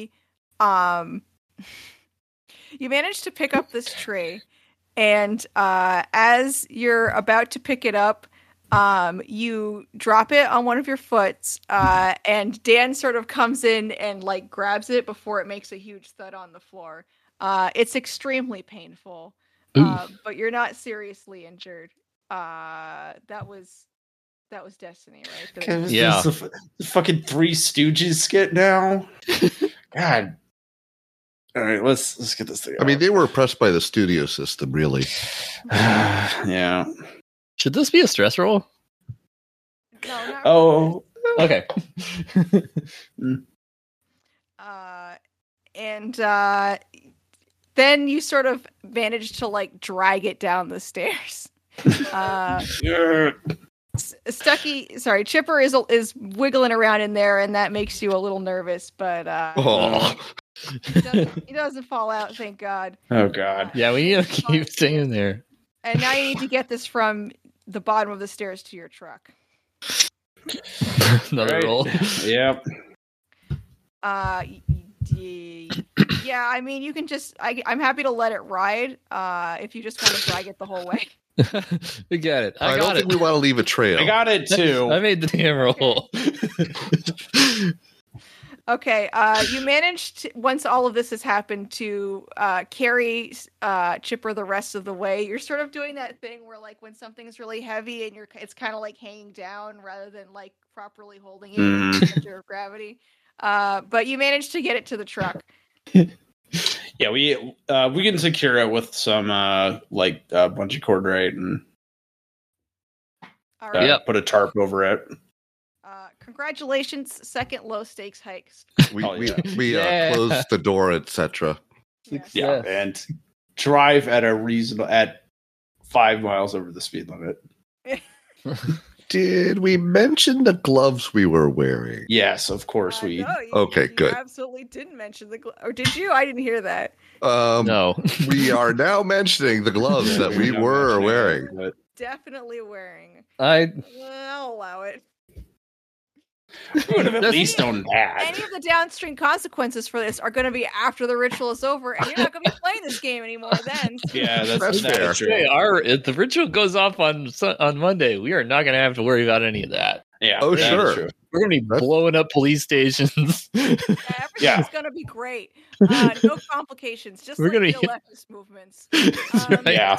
Yeah, because they're all going to agree. Guys, no, it's fine. Okay. You drive your truck over to where you park it to get in the boats. Yeah. Did you take one boat or did you take two? I think just one. Okay.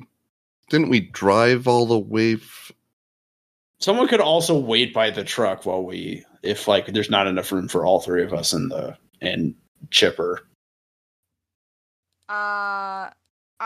Do we not park the truck near the camp, or we need a boat to get to the camp? You need a boat to get to the camp. Yeah, it's on. Okay. So let's get everything in there and get it over there, and then let's go look at the lead-to. Correct. Okay. So you all get in the boat? Sure. With Chipper. And we bring the truck keys so that they're not left behind. Yes. That's wise. Because there's so many people out here to steal trucks in the swamp. You never know. We're here. That's fair. It's also pretty late. This was an exhausting trip. We should sleep and do everything on Sunday. Well, that's true. Looking around the swamp during the day would be a lot smarter. Yes. Yeah, that's probably true. Well, you all get in the boat and start heading back in the dark towards the swamp. Everybody, please roll your firebrand ability. Okay. Oh, what are we rolling? The firebrand identity. I make it. Why are we rolling it? We're about to find out. Secrets and lies. Just okay. Just I make it. I make it too. I'm gonna at least flip that to 76 instead of a 97. So 79. Maybe 79. 79. Yeah. Okay. Would that help? I mean, it lowers the margin of error. It could theoretically help. It looks like the best success is Destiny's, correct? Correct. How do you mean best success? Lowest? No, sorry, it is highest. So then it would actually be mine. Great, nice. Yep, that's I like those rules better. I have a 59, so 58 is pretty good. Nice. All right. So as you are moving through the swamp on your boat, Dan, you see something faintly opaque ahead of you. And you see a ghostly man on a skiff wearing a bright red jacket who has a thick beard. And he stares at you and sort of stays there for a second before starting to turn his boat and staring back at you. Do I have any idea what this is? Because I don't have any idea what this is. Make me a historian roll. Okay, and I'm also supposed to remind you about the thing I asked for earlier. Oh, yes, thank you. Yes, okay. Yes, I make the historian roll by quite a bit. Okay. Well, besides a spooky ghost... a ghost. This man looks to be dressed like a northern man of the mid-19th century, like perhaps a carpetbagger or someone of that nature. Mm-hmm.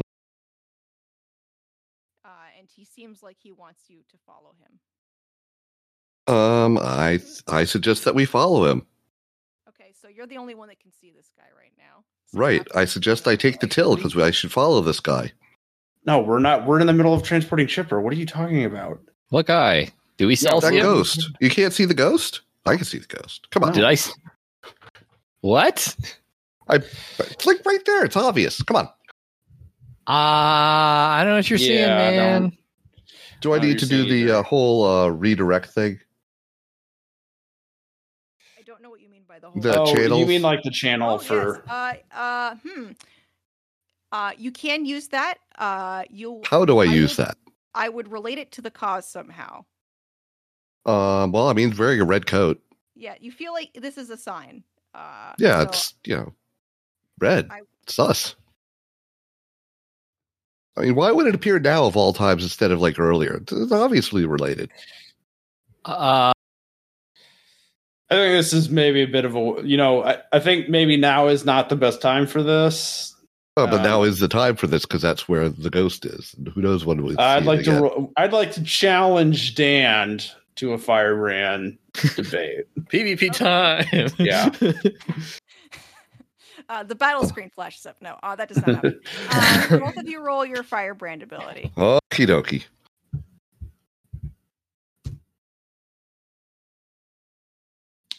Huh. Well, I think Dan beat me. I rolled a 19, and he got 14. Okay, because it showed up both under Dice Parser, right?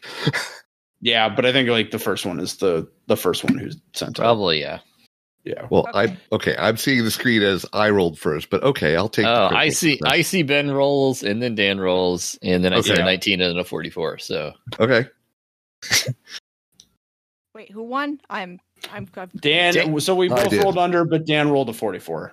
Okay, so, first, here's what happens mechanically. Jordan, are you just going to go along with what Dan wants, or are you choosing not to go along with what Dan wants? I guess I'll go along with what he wants then. Okay. So mechanically, you now have plus 10% on whatever you want to do next that requires you to roll. That's related to this mission, which is probably going to be everything in the game. So sure. Okay. So Jordan has the plus 10%. I just got what I wanted. Okay, cool. Got what you wanted. That'll do. So Dan, I think I'll let you put your own spin on it, but I think what you say basically is that you really feel like this is a sign of how you can find something that's going to be important to this ritual you're doing. And it may, oh man, I should have made you take it. Sorry. It may behoove you to, mention that you're already doing all these weird supernatural shenanigans. Like, how weird is a ghost really? I mean, I thought I'd done that by implication, but yes, it's like, this is obviously relevant. We need to follow up on it. Maybe it will lead us to the thing we need in the first place. It'll be fine. It's not like it's night in the swamp. Oh, it's fine. All right. Well, okay. I'll go along with you. Yeah. Whatever you say. I'm here. Okay. Oh, sorry. Was there something else you wanted to say, Dan, before? No, that'll do. So would Dan's avatar, Dan's firebrand score increase? Since it would, but yes, it would. So roll 1d5. D5? Yep, 1d5. Uh-huh. Your firebrand score goes up by 2. Okey-dokey. Does that push the other identity down? No. You're just better at this now. Cool. Congratulations. We had a debate and we're strengthened by said debate. Yeah. There you go. Thank you, comrades. So everyone's sort of uneasily going along with this. And eventually it's not too far since it's pretty close to the shore. This ghost leads you to a small abandoned Victorian with boarded up windows on the outskirts of the swamp.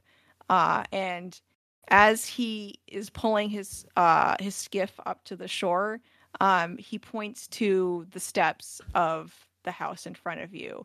And it suddenly occurs to you, Dan, this is almost certainly the abolitionist house that was on the Underground Railroad that you saw earlier. The abolitionist house that was what?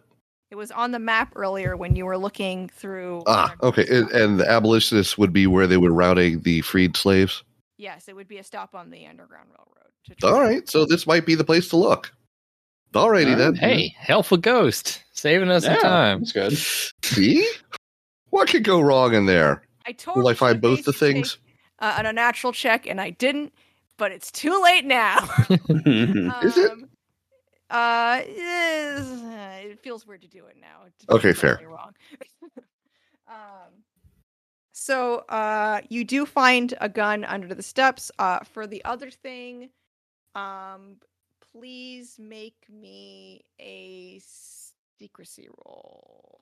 Or actually, I will let you roll your identity as well if you'd like. Something identity, something before that. Either roll secrecy, or if you'd like, you can also roll your identity. For the secret thing that you're not telling us about. Right. Would that be the firebrand identity? In this case, it would be your historian identity. Okay.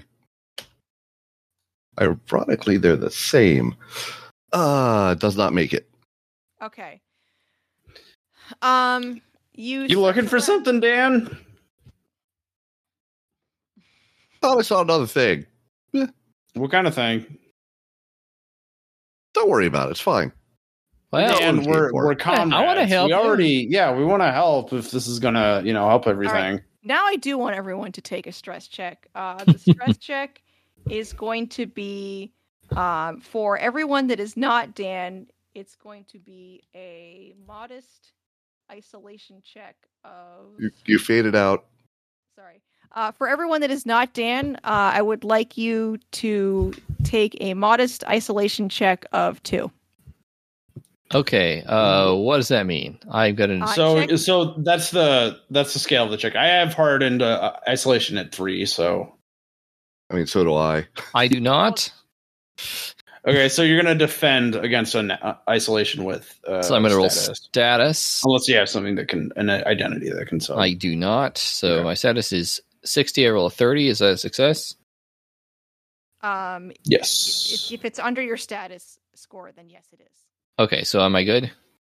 You take a hard notch in isolation. One hard notch in isolation, okay. And I will follow up on this a bit in terms of like how it makes you feel in a second.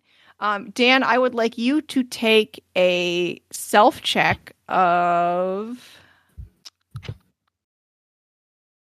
4. No, okay, sorry. Definitely need to roll 3. That. I'm going to say 3. Either way, I still need to roll it. I make it. Okay, nothing happens. Well, okay, not nothing happens, but so Destiny, Dan's behavior here is really alienating. And it's very uncomradely. Like, you feel like he's hiding something from everyone and he won't fess up about it. And you're not really sure why. Dan, you feel like, you feel like the tiniest tinge of maybe it's guilt or maybe it's just concern that you're not getting away with this as well as you thought you did.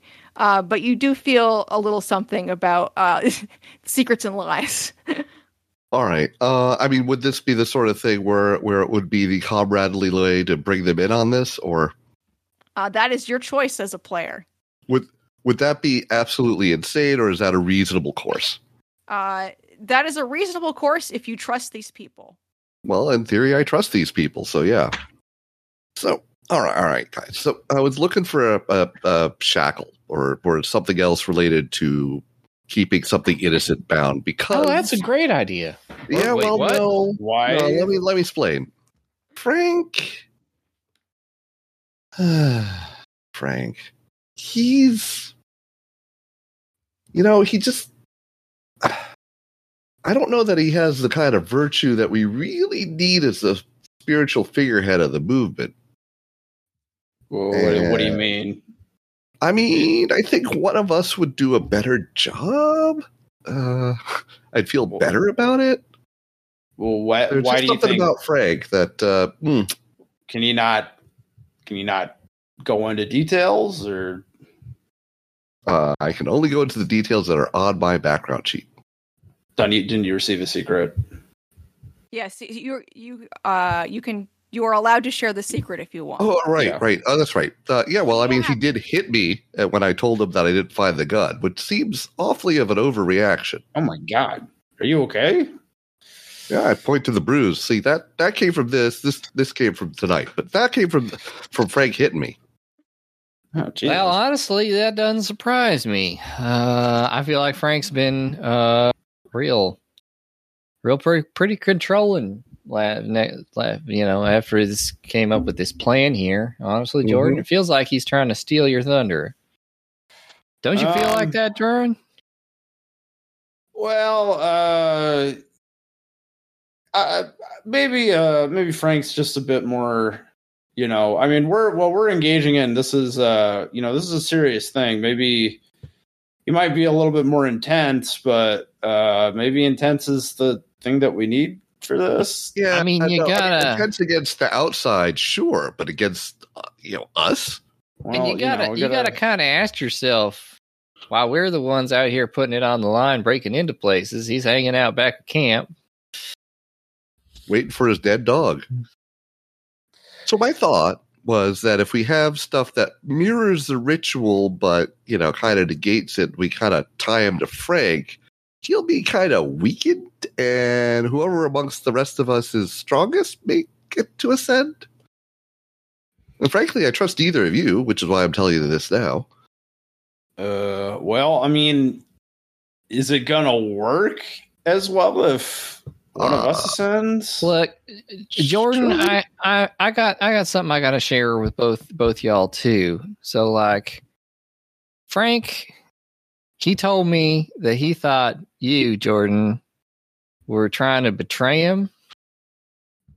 And so he told me I should be like on the lookout, see if you had any you know, showed any signs of disloyalty or anything. And if I got any kind of like confirmation, he told me to kill you.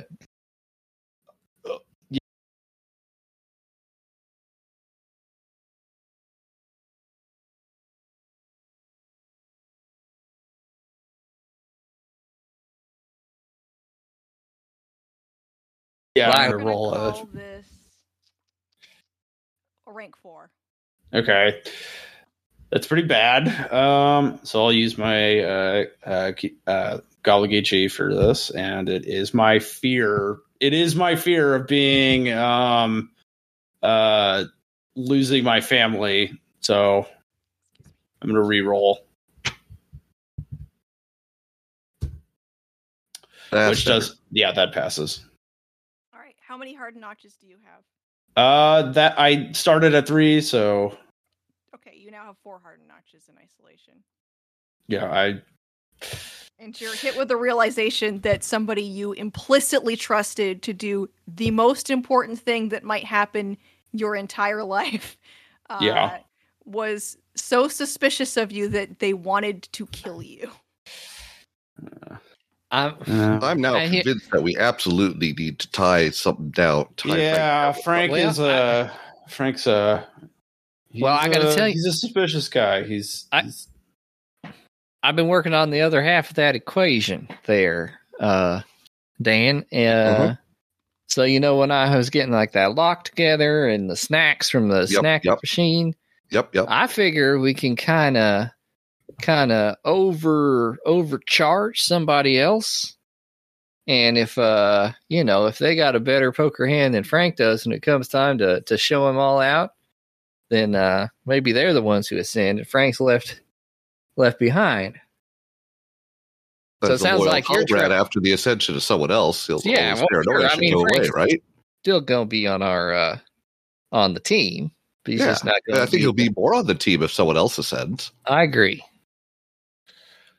I got something to confess about Frank as well. So you remember Melissa? She was, she was having some doubts about it. She's thinking about going home. Mm-hmm. I had an intervention with her, and as did Frank. But when I told Frank about it, I told her to think it over, and he told me to try to find blackmail material on her to prevent her from darking to the cops about this. Oh, and I felt uneasy because look, the stakes are high. I can kind of understand it, but this might be the only chance that wedged life into capitalism. Yeah, exactly. But hearing the rest of this, it sounds like Frank's maybe a little too paranoid for us to really be a. Well, that's unfortunately not common in historical leaders. But I was gonna say, whoever heard of a leftist insurgency leader? We can do better. Yeah, led by a paranoid sociopath who purged everyone. Yeah, let's not do that this time. Huh? This time will be different because this time will be us, and we'll be fine. Yeah, exactly. All right, so I like the idea. So we do one ritual that weakens him, one ritual that strengthens Jordan. Yeah, or you, Destiny. Honestly, I think Jordan's my choice. Okay. You're the one. You should have been leading us from the get go. In my opinion, you're the one who came up with the whole ritual. Yeah. Yeah. Well, ever since, I've been thinking about maybe someone else should do it instead of Frank. So I wasn't necessarily thinking myself, but thank you for that. That's the sort of leader we need. Somebody who cares about the cause, not their own personal aggrandizement. Exactly. I think that's all of us, honestly. Yeah. Okay. All right. I'm with you guys. If you want to try to. All right. So what I got here is Martin's gun, which I think he was a Black Panther in Detroit way back when. Hard to tell. Ooh. So this is another, you know, where we have the deserting Confederate. Now we've also got this gun, which is, you know, pro-leftist. And if we mar the gun and part of the ritual and say, find a shackle that was used on a child slave, which, ew, but we then shackle the shackle and we close it to kind of counteract the whole dog freak thing. But okay. For Frank specifically. Yeah, yeah. Okay. Does that make sense to y'all? Yeah, also. And then maybe we write other words to the song that we insert there. Well, we still need the actual ritual to still work. Right. Well, we got the gun that we're looking for here. So I'm gonna give you guys a little metagame knowledge. Uh-huh. Frank does not. So you don't know exactly who. Hold on, let me just check the ritual real quick. Hopefully, I didn't write myself into a corner, but I'm pretty sure I didn't.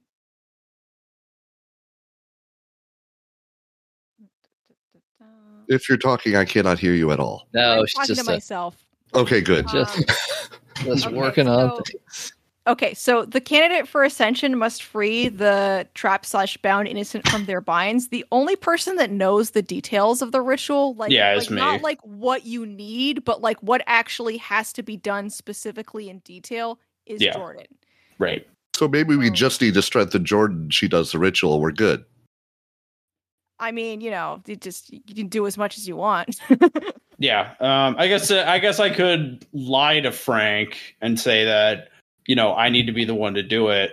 Well, we could also give Frank a dummy gun that's just, normal gun, doesn't have any juju. Mm-hmm. I'm sorry, is that the wrong? That's probably not culturally appropriate, but doesn't have any power. Yeah. Yeah, that's probably not a bad idea.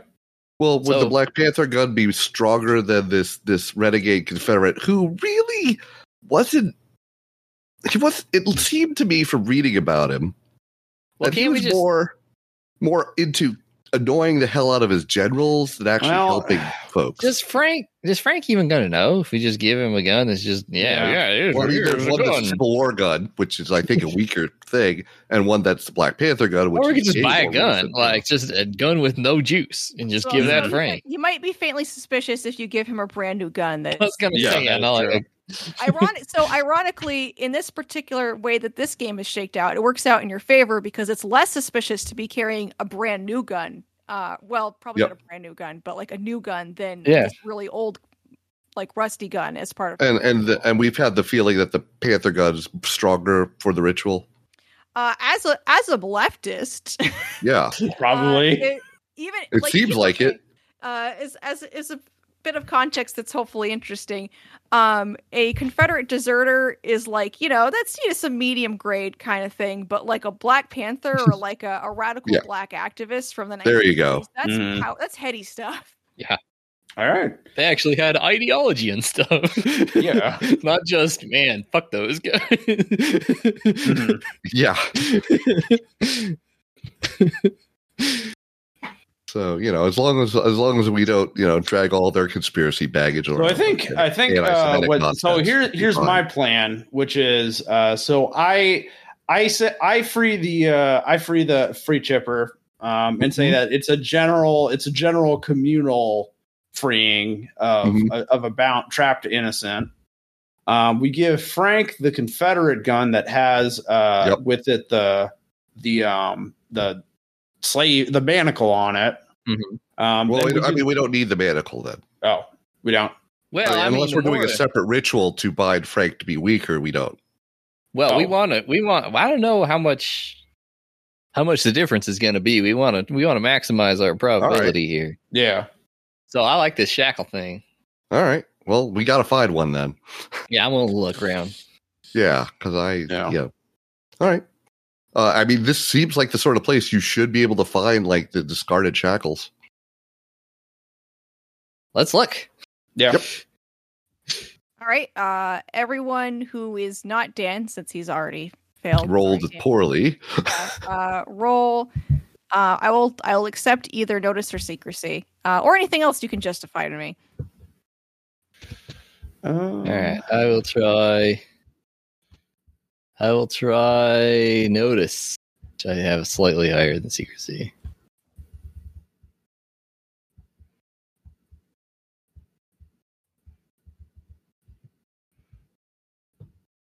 Yeah, I'll. You said notice or secrecy? Yeah, zero. Yeah. Not for me. Could I also do Gullah Geechee for knowledge? Knowledge of these kinds of build, like cultural knowledge of these kind of like slave houses, or that is a really good question. Mm-hmm. It's pretty far in history, and mm-hmm. like the part of like the heritage of enslaved Americans that a Geechee would be in touch with is probably more the religious, like spiritual tradition, like hymnals and like baptism. Mm-hmm. I don't know that. I also have my notices, but I will give you a 10% shift. Okay. All right. I'll do that with Gullah Geechee. That'll give me a 65. Or would it be a 65? A 10% shift to any notice skill. It's a 10% shift to your notice skill, so it's okay. Like your notice is 10% better than it is. Okay. It'd be my notice skill is the same skill as my identity, so it'll be 65. Yep. 35. Okay. So you sort of think for a while. It takes, you're like, I don't know. And eventually you think, oh, well, you know, they would have wanted to put it somewhere that would have been out of the way. They wouldn't have been easily found. They might even be able to reuse some of the metal for something. Mm-hmm. It wouldn't be so soul-crushingly unsavory. And so you sort of dig around, like kind of like a barn area in the back, and you do manage to find like half of a shackle that looks like it was busted apart at some point. It's extremely rusty and mostly fallen apart. Like, well, it's barely. Don't we need a whole shackle so we can bind it shut? I will say that there's like the thinnest bit of metal that's binding it. Okay. You know, I guess this will close enough for Jazz. Yep. And maybe we give them all the items in a bag. It's not going to be in great shape. Yeah, let's stuff it in a Walmart bag. But also, I'd also like to roll shock for helplessness, because this is also like. Yeah, that's actually a good move. Nice. Thank you for thinking of that. I'm going to say that for helplessness, it's probably. I'm gonna say rank 3. Like, it's there's some distance here, but there is mm-hmm. something like really. It's a vile thing. It's a vile thing that that there is collective trauma around. Yeah. So I have helplessness at hardened at 4, so I would not. Okay. I look at it, and there is a kind of hardening of my soul, and then I kind of I guess repose myself and get it as to the group. As you're sort of doing that, you see the ghost of a escaped slave in front of you very briefly. She's stout with a red bandana tied around her head and a maroon dress, and she nods at you approvingly. Which is not going to be in a natural check of. It's only going to be 2, since it's not really. Oh, I'm hard at it 2. Yeah, it's kind of for a spooky ghost. It's kind of a more on the wholesome end of a supernatural experience. Yeah, kind of an affirming ghost. Yes. Mm. So I just had an epiphany about the gun-forgiving thing. Yeah. We could just remove the firing pin. Well, he has to hold the gun. He has to hold the gun. He ain't got it. He has to hold the gun. He won't know that. Well, he didn't have to shoot. Yeah, but I mean, here's my point. It's not a fully functional weapon like the other one is. Well, so he's not a fully functional leader like you are. It's the symbolism is the important part. So I think if we attach this. Okay, so manacle to it, it's going to corrupt the symbolism of the gun, even if it is a lesser. You know, it's not as symbolically potent as the. Here were the notes I'm basing this on. but maybe the same kind of synchronicity and symbolic potence that powered Jordan's ritual could work the other way around, like bad juju.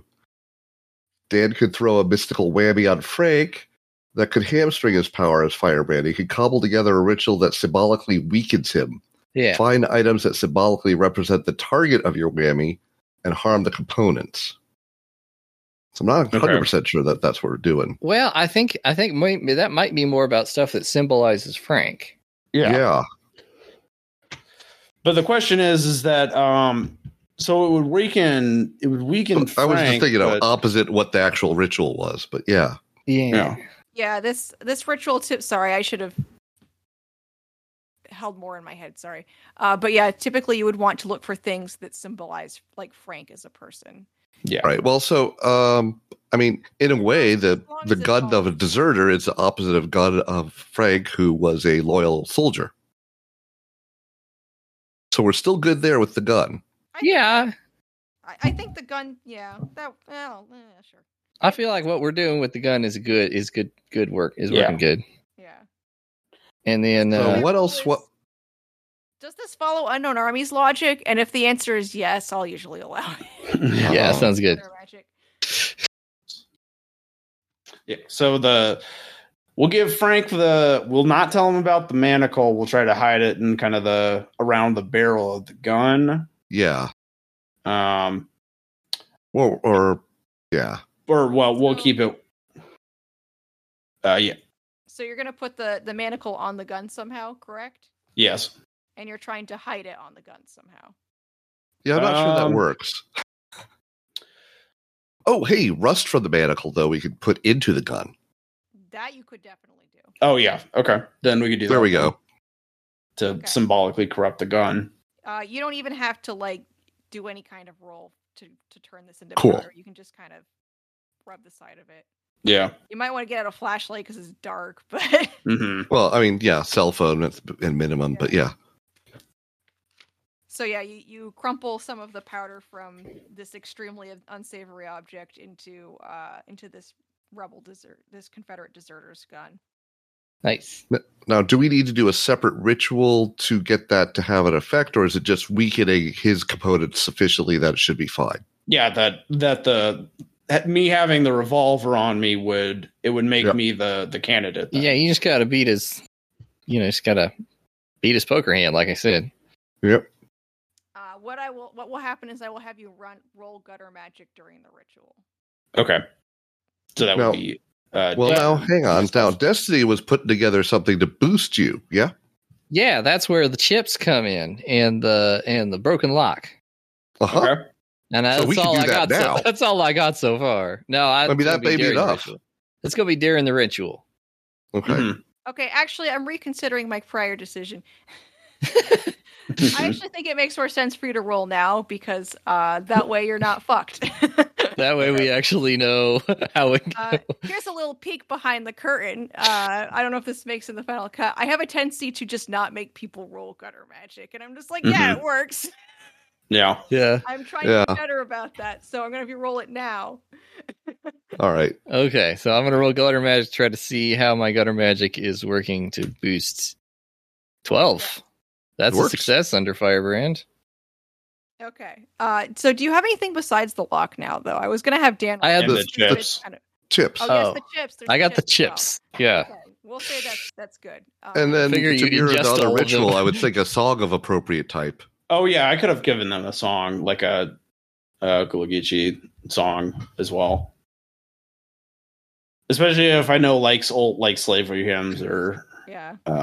For the people at home interested in the music of the Gullah Geechee, I recommend the jazz spiritual fusion band, Ranky Tanky. Very excellent. Good stuff. Ooh, nice. Cool. But yeah, I'll teach him. I'll play the spiritual on my I'll say that I have downloaded on my phone. Okay. We'll do... yes, I can get... we'll do We Shall Overcome. It's a classic for a reason. Yep. Mm-hmm. Okay, so with those three components and the good roll, that means we've boosted Jordan? I think so. Yes. Okay. Given Jordan a 20% boost for this firebrand roll during the ritual. Okay. I think I'm changing the rules a little bit here. I think it might just be whatever she rolls next for firebrand, but I don't care, guys. I'm sorry. It is a little late. It's whatever makes sense for the story. That's right. So okay, so with weakening the gun, should we do a similar ritual too, Frank? Do we need him here for that? Or do we need more components of Frank? You need to place these things on his person. I bet I can get some components of Frank. Yes. Or I would let you and combine them with components of Frank. Okay. All right. Have we proceeded as far as we can in this scene? I think so. Yes. I think so. We motorboat across back home. Yes, okay. We get the... It's like 12 in the morning. Man, it feels good to be on the same page. Yeah. I was worried this at least one of you guys. I'm glad you guys pushed me on that. That was a good move there. Yeah. Just everything was getting weird with the way Frank was being. It's true. This is a discussion before we dock. Yeah. One last thing. I'm going to have Jordan roll Firebrand. Okay, so this is to do the actual ritual?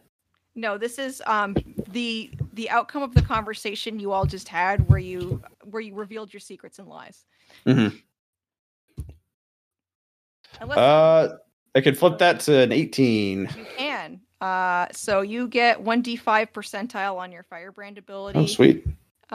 Everyone else gets a +10 shift for helping Jordan. I'm not going to eke away percentiles since one competing with each other. It's something. It's not zero. Yeah. Nice. All right. And we get a +10 shift on what? The next time we roll Firebrand? Yeah. The next time you do anything related to your mission as leftists launching a communist revolution in the swamp. Gotcha. Again, will be almost anything that you do. Yeah. So like keeping this secret from Frank or planting things on him. Mm-hmm. I'll allow it. Okay. You get back to your camp in the dead of night. Do you go to bed, or do you have other shenanigans to do first?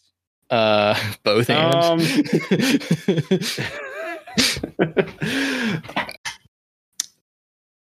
I do have like one thing, but it will take very quick. I want to spray paint the screwdriver and crowbar that we used to free Chipper yellow. So if we have like a can of spray paint, I want to spray the paint them yellow. Oh, wow. Sure. What is the significance of that act? Well, when so we're all going to dress in all red, and I'm going to do basically a hammer and sickle pose, but instead of a hammer and sickle, it's going to be a crowbar and a screwdriver. Nice. Okay. Are you going to be releasing Chipper while you do that, or? Well, that's going to be the beginning of when we actually do the ritual. I just wanted that component. Right. No, that's fine. I just was trying to figure out all of your many machinations. Mm-hmm. It's not on an army's game unless people are coming up with extreme nonsense. Yes. And saying it's the symbolism over and over. Yep. They are proletariat tools. It's true. I would argue in some ways they're better proletariat tools than a sickle, which is no longer a tool used by the proletariat. And actually never was in the United States, arguably. Yep. It was. Fair enough. There's like a long time ago. As to whether farmers... I was going to say, in the orthodox original Marxist interpretation, agrarian workers are not part of the proletariat. That's fair, but in the Maoist tradition, they are. Yeah, they sure are. That is true.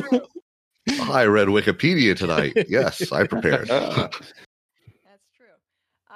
Fantastic. Anything else before your characters go to bed? Do we need something to protect Jordan from Frank in the middle of the night just in case? Well, you could also you just said to report on me, right? So yeah, I'm supposed to report to Frank. So just say that everything's copacetic. Yep. If any character can get away with that, saying that to Frank and him just believing them uncritically, it's definitely Destiny. Okay. Boy, it'd really suck if I decided to just hose you guys. Boy, and throw it right now. I'm not. I find it unlikely. I'm not going to do that, but I mean, remarking for the sake of the story, that would sure be a twist. It would be. It'd be the Aaron thing to do. So don't. No. Yeah, you guys we just broke into two low risk targets. Two low risk targets together. It really bonds us together. Yeah, if we still have the gun in the after the ritual, it probably should get it back to Martin. It's a low stakes heist. Is the low stakes heist? Two low stakes heists. Yeah. But a high stakes ritual. Yeah, yes. The ritual, on the other hand, is very high stakes. Well, I'm gonna go wake up Frank. Okay. He sort of groggily sits up and he's like, yeah, what do you need? I just want to let you know, your concerns were unfounded. All right. Roll. You can roll your relationship with Frank. Yes, you can do that. There you go. I can't fire ran this out. Well, you can also substitute it with lie. I really want to win this roll, and I don't think I'll do it very well. Do you have noble or rage or something you can throw on it? If you guys have used those, you can't use them again in this session. Yeah, I know. I don't think Destiny has. So, rage backstabbing or fear of being double crossed. There you go. I know. I would absolutely allow fear of being double crossed as a fear passion. I'll let you re-roll this. Great. Well, I can flip it too, right? Flip flop it. Oh yeah, you can flip flop it. I flip flop it to an 18 and succeed. Okay. Sorry. What did your character say? My character says, "Don't worry, Frank. You were worried about Jordan. So if there were any sign of disloyalty, Jordan's 100% on board."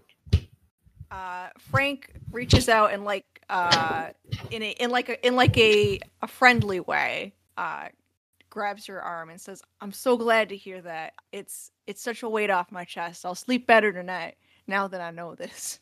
Yeah, I bet you will. Then I'm gonna grab Frank's hairbrush or underwear. He comes back around, and I think he does just fall asleep because he trusts you. So, you can do that if you want. Yeah, I'm just gonna loot some Frank stuff. Okay.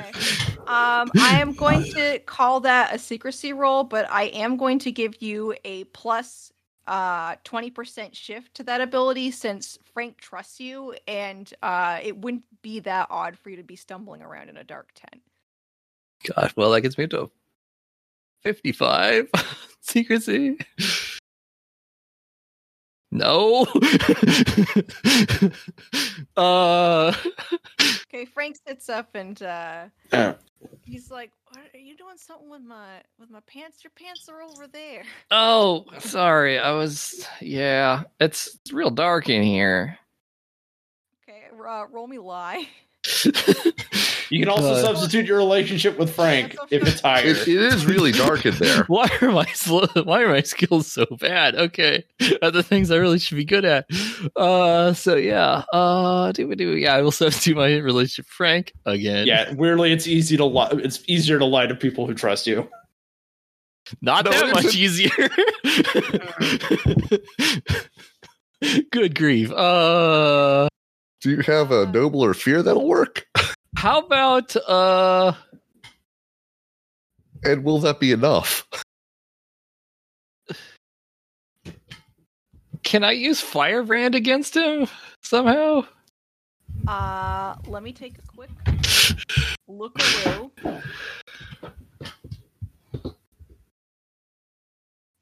You can roll your Firebrand against Frank. Listen, Frank. Underwear, collective property. Okay, hold on. Whoa, that's not too good at this. Think for a second. I'm trying to help you come up with something a little bit better than that. Left it like Marxists do make a distinction between personal property, like. Coming for your toothbrush, Frank. Yeah, you're sounding like the fucking anti-communists. Like they're going to take away your underwear. The real reason they spray painted that yellow was because it's the ANCAP colors. Oh no. Okay. What you might actually say is that you're putting together all of the underwear to ritually wash them before this ritual, so that that's right. We gotta cleanse them from we gotta take all the tags off everything, because the tags they associate it with the capitalist corporations that produced them. You gotta rip all the tags off. That is the best speech you've had in months, and you've had some doozies already, Ethan. That's brilliant. Okay, roll your firebrand. Jesus Christ! Oh, I have a 78 in firebrand. I just rolled a 79, which I cannot flip. Oh, you could. It just would be worse. Would not help. Okay, hold on. Could somebody get in here and help me with Frank? So I'm afraid I'm going to blow this entire thing by trying to steal his underwear. You are so fucking lucky right now. You have no idea. God. Okay. Frank stares at you for a long time, and he's like, what's going on with you? You seem all wrong. It's just so much pressure. All this, it's all coming down to the wire, and I don't know how it's going to turn out. Even if everything goes the way it's supposed to, we're going to lose you. Look, it's going to be okay, Destiny. I'll always be here in your heart. And hey, if you're going to miss me that bad, we could have, we could have a little something one last time before, I shouldn't say one last time, guys, that they've definitely had sex. You could maybe have something once before I ascend. Well, you know what? Yeah, that sounds like a good way of distracting you from my behavior. I mean, it's like a good way of. No, that's not what I said. I hesitate to say this, but that does give you a lovely sample you could use. Save the used condom. Well, the thing is, I was trying so hard to keep this scene clean. I had thought of that angle such a long time ago. How easy it would be to get a little something Frank's that way. Yeah. And I'm like, no, this is going to be a classy game. Yep. Well, underwear tags of capitalism got you. It's not something I could do, but I think it's kind of badass, to be honest. It is a little grody, though. I mean, I'll be honest. Okay. So, obviously we'll fade to black for that. Yeah, sounds great. But I'm not gonna make you whiff this, because you're really putting yourself on the line, as it were, for the cause. But if you could just give me a roll of your God, I'm like so up in my head. I'm like, well, technically being a stripper doesn't make you any better. No, just real stripper. Sounds good. It could also be your relationship with Frank. Okay, well, there you go. Frank, is it better than stripper? Let's see. Yeah, it is better. Yeah. All right. Well. That was a critical failure, Sam.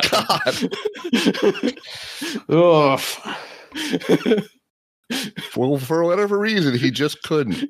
Good old Frank is just not capable of producing. It's all the stress. This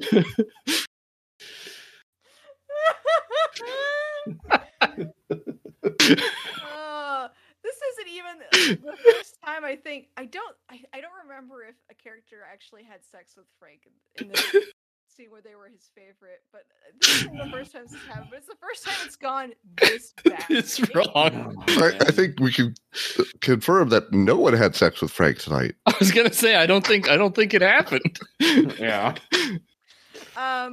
Okay, I think it happened. And I think you get what you need. I'm not going to go into details because prudent.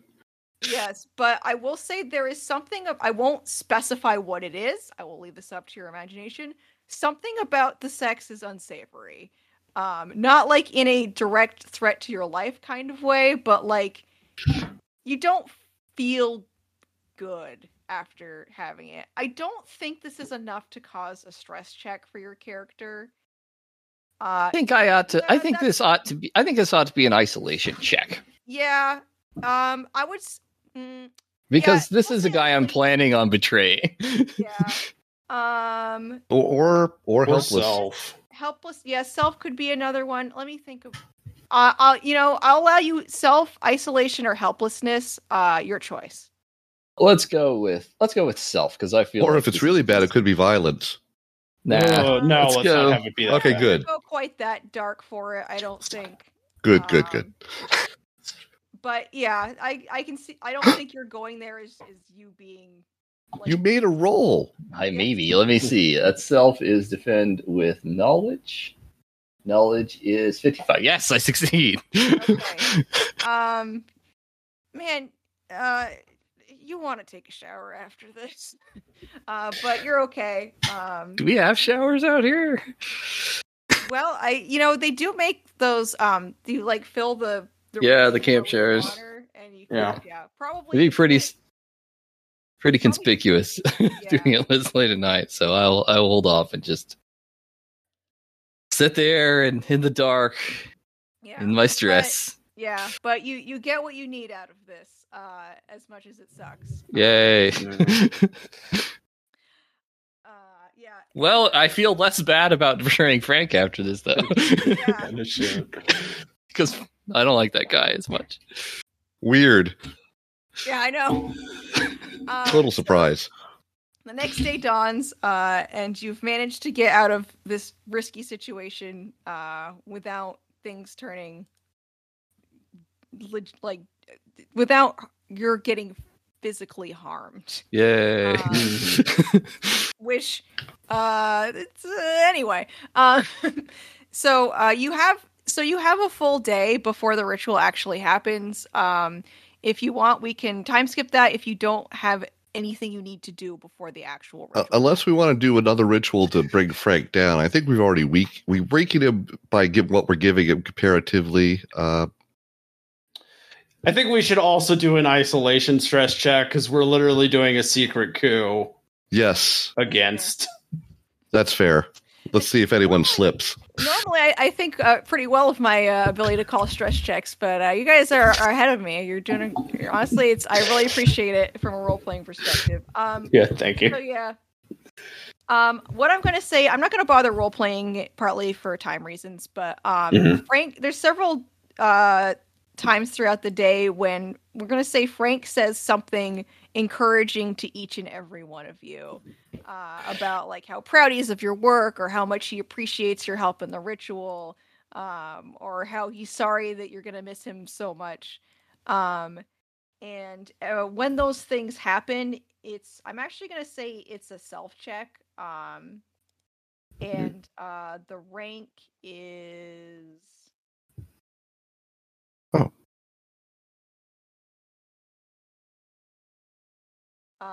this is a rank 4 self check. Would it be on a different track for me because of the knowledge that I know that he plotted to kill me? Oh, you know what? Yeah. Okay. Helplessness I will say it's on a different track. Just as a sort of an interesting aside, you could argue that it's still a self check because in Maoist practice, you're not supposed to do this. You're like supposed to confront someone directly. But I also think that it's hard to argue. I don't think the dissonance is strong enough. So I think for Jordan, I will say that it's a helplessness check. Okay. All right. How strong was the self check again? 4. I fail. For helplessness, I'm going to say it's also a 4. I have 4 hardened notches. What I make it say that it's 5, so that I can possibly fail the roll and make things interesting. Unless you don't want to. Well, here's the thing. So a rank 5 helplessness check is. The examples listed are get dumped in a pit of maggots, spend a month in jail, and watch a recording of your spouse committing an adultery. Okay, maybe you'll feel a different order of bad. I will cop to sometimes juicing checks by a rank or two, but I can't justify this much. I don't know. I think I would say that, like, knowing that someone was seriously plotting, considering murdering you might be that serious. Okay. As a just as like a fellow GM. Fair enough. I'll say 5. Okay. All right. So if we failed the self check, what happens? You have to. So, Dan, I'm going to say that you're sort of plotting out how you're going to fortify the swamp, and Frank sort of looks at you and he's like, you know, Dan, you're just so knowledgeable, and all along you've been using that knowledge to help me, and I really appreciate that. You know, that's what makes you a good comrade. Is a lot of comrades, you know, they use their knowledge to get one up on people, to really act like they know better than everybody else. But you ain't like that. You just tell it to everyone straight, and you never take it personal, and you never care about making yourself better than other people. And so then he does that, and you kind of crack. But yes, any other? So yeah, I go silent. Okay, so freeze. Yeah. So I failed my helplessness check. Now here's an interest. Could I do use my rage passion for stomping on the weak? He's literally the leader of our movement, and he plotted to use that kind of leverage to potentially murder me. Yes, I would allow that. Okay. So, just do a reroll. Nope. I'll say I'll freeze. Okay. When he says that. Sorry, it's not happening at the same. Well, okay. You know what? It's easier if it happens at the same time. So I'm just gonna. Mm-hmm. There's the old lazy GMing kid. That's what you want. Okay, so you are also freezing, you said? Dan. Yeah. No, both Dan and Jordan are freezing? Yeah. Yeah. Okay. There is a long pause, and Frank stares at you really hard in a way that feels like he's trying to pierce your soul. It reminds you of the way that you look at someone when you're channeling your archetype. But as far as you know, nothing happens. Like, you don't feel anything specific except for the awful things you already feel from your position. But there is sort of a fear on top of fear that shakes you, that you feel like he could know if things were just like, if you had just told on yourself a little more, you know what I mean? Yeah. Roll me. You can either roll your. Roll your relationships with Frank. Jordan. Okay. Dan. Okay.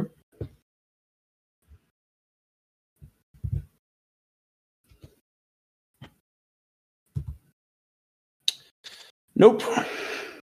Okay. But it looks like Dan passed. Yep. Dan has been rolling unusually well in this session. Well, he's taking the turn for the better. Yeah. It was inevitable. No, it wasn't.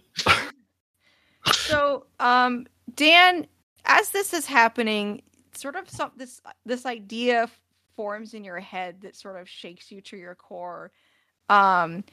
You know that you and your friends are all channeling this supernatural archetype that helped you in a time of need.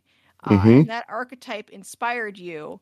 It inspires each other, and it inspires the people in the camp, and it inspired the people you worked with in your time of need. And when you think about Frank, there's something about him that's different.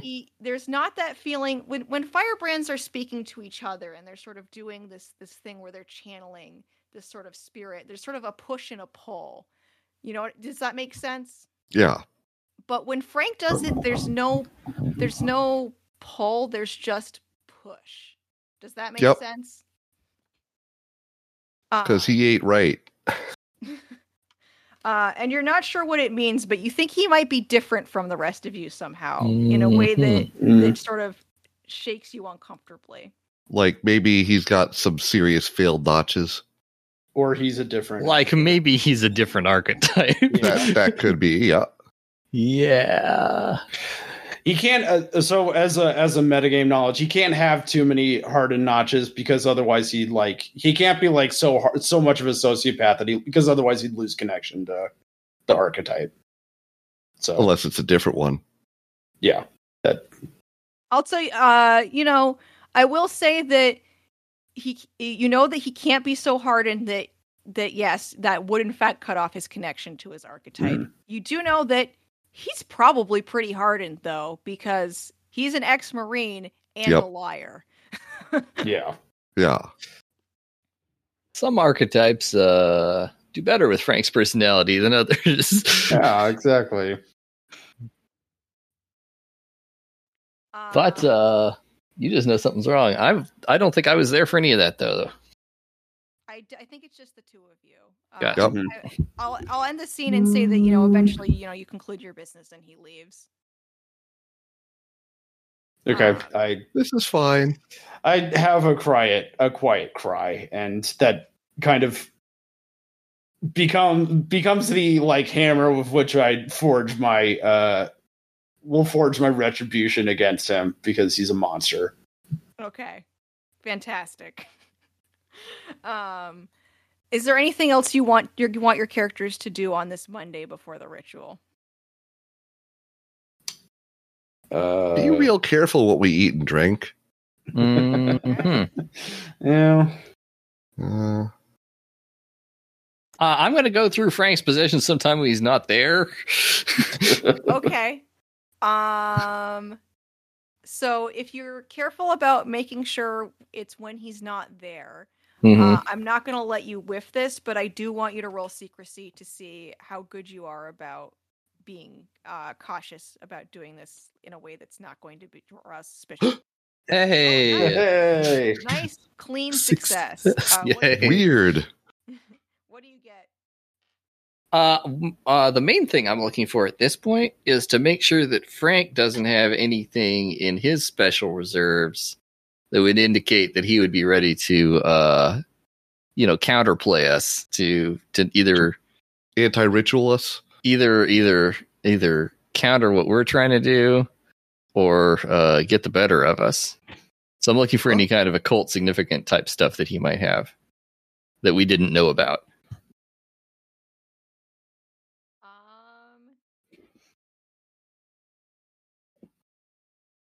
And if he doesn't have anything like that, then that's okay with me, too.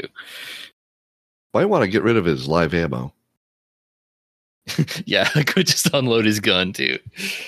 Actually, okay, that's a fantastic idea that no player has ever thought of doing before. You can do that if you want. You don't see anything that's, incriminating. Honestly, you kind of think Frank thinks you've lied well. Okay, he might be a little faintly more suspicious of Destiny than he was. Yeah, he's not so far into suspecting you that he thinks he needs to tank this ritual. Doesn't have a big signed photo of Saddam Hussein or something. Yeah, no. Nothing like that. Or Stalin, actually. or worse, a big picture of Ronald Reagan or the avatars of hijacking socialists. You're pretty sure that you're pretty sure this man is high on his own supply. He really believes that he's the man for the job. So did Saddam or Stalin. This is the hubris of or Mao. Yeah. Yeah. This is the kind of hubris that tanks a leftist movement. Hey, listeners at home, don't mistake raw charisma for leadership skills. You mean don't listen to demagogues? It's too late for this country. Anyway. Sorry. Yeah, no, that's fine. That's you're not. No, it isn't, but that's a different problem. Although it is funny that you used that word. There you go. Yeah. Yeah.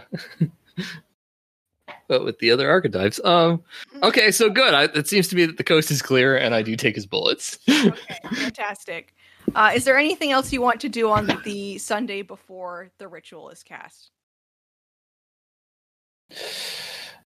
I guess I'm just mentally preparing myself. Okay. I have a quick question for everyone. Yes. How are you guys doing on your passions? Have you exhausted all of them? I've only used one. Okay. I remember using fear. I think I've gotten teaching the people or elitism and getting past gatekeeping past you. I don't think I have used. I've used losing my family and losing my family and stomping on the weak. I don't believe I've used protecting my people. Okay. I still have inspire others and backstabbing. Okay, thank you. With that said, it is now Monday. There is a sense of excitement and unease in the camp as you all prepare to do the ritual. Unless there's something you want to do on Monday before the ritual itself is done, we're just gonna start right on that. Nope. Oh, can you hear me better now? Yes, yeah, that's better. Okay. Sorry, I was talking away from the microphone. You're good. Not a pro play. Okay. So yes, you're all. So I assume you are casting the ritual in Soldiers Camp. Oh yeah. Yep. Okay. So in the center of these tents, near where the exhausted fire pit is, there is a circle of all of your followers and yourselves, ready to begin this as a sort of nervousness hangs in the air. Mm-hmm. How do you prep the ritual? I specified that everyone needs to be wearing red. Okay, everyone is wearing red, including bandanas around their neck to pull some of the symbolism from the miners' strikes of the 1910s through 30s. Mm-hmm. I have already spray painted my my crowbar and screwdriver. Okay. And I assume you place Chipper in the center with perhaps an axe? Well, no, I'm going to use the crowbar and the screwdriver to free Chipper. Oh, okay. That might take a little while, but it should work. Yeah, it's about symbolism. I was going to say, your track record is not the best. But it's symbolically it's symbolically charged, so it's actually going to be better. Hopefully. Right. It'll be fine. What else could go wrong, really? It's a dried tree. Like. Okay. And then, so are you singing the John Brown's Body in Solidarity Forever? And yes. Okay. Yeah. So you all begin to circle Wittershins, and you sing these two rousing songs of solidarity and resistance at a time when all hope seems lost. And everyone has already rolled their gutter magic, correct? Yes, I succeeded. Oh, okay. No, I don't know. Have I? I don't think you did. Yeah, this is you're the whammy magic. Yeah. I'm not sure we got a roll for that. Yeah. Well, wait. Gutter magic is firebrand. I can flip that. So correct. Right. I'm also going to give you a +20 shift for getting some very, very hard to find ingredients. Yeah, you got the good stuff. As far as history after Frank. Yeah. Let's change the pattern in history and not repeat those mistakes of the crazy person being in charge. Right. What are the mistakes of the last 36 hours? Yeah. Also those. Yeah. All right. Once I've completed freeing Chipper, I join in with the circle as the leader of the vanguard of the Red Flag. Is one of the people, not separate from them. They are of and amongst the people they fight for. Fantastic. Okay, now I need everyone to roll their firebrand ability.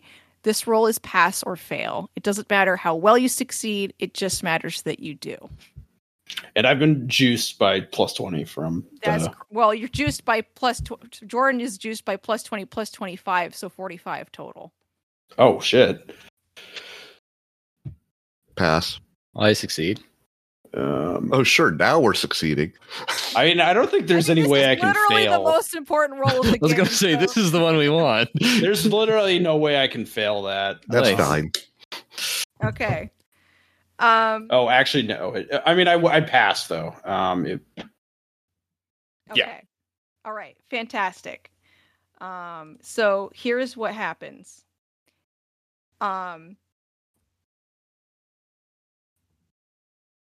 An aura of red slowly surrounds Jordan, and a pillar of light falls from the sky. You rise into the air as you slowly dissolve from toe to head. You can sort of feel your consciousness dissolving, and you exist now in the stratosphere, aware of all of the comings and goings of firebrands on the entire Earth, and able to subtly and almost imperceptibly, but materially influence the path of their organizing, the way a charismatic leader influences a crowd. You all feel a sense of renewed hope in your ability to inspire a new wave of resistance using your secret base at the Soldiers Camp. Once this pillar of light goes up,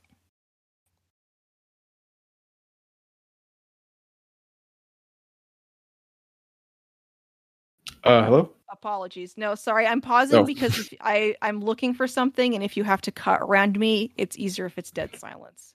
Okay. But yes, there's something that I thought would be right here, and it is not, and I'm very annoyed because that's okay. Once you find it, tell us, and then we'll do 2 seconds of silence, and we can cut that part. I also want to add a couple of things to the aftermath from the ritual if I ascended, if the ascension went well. Gosh, where did I put this? Of course, I'm used to running this in a Google Doc, and I'm using my actual book.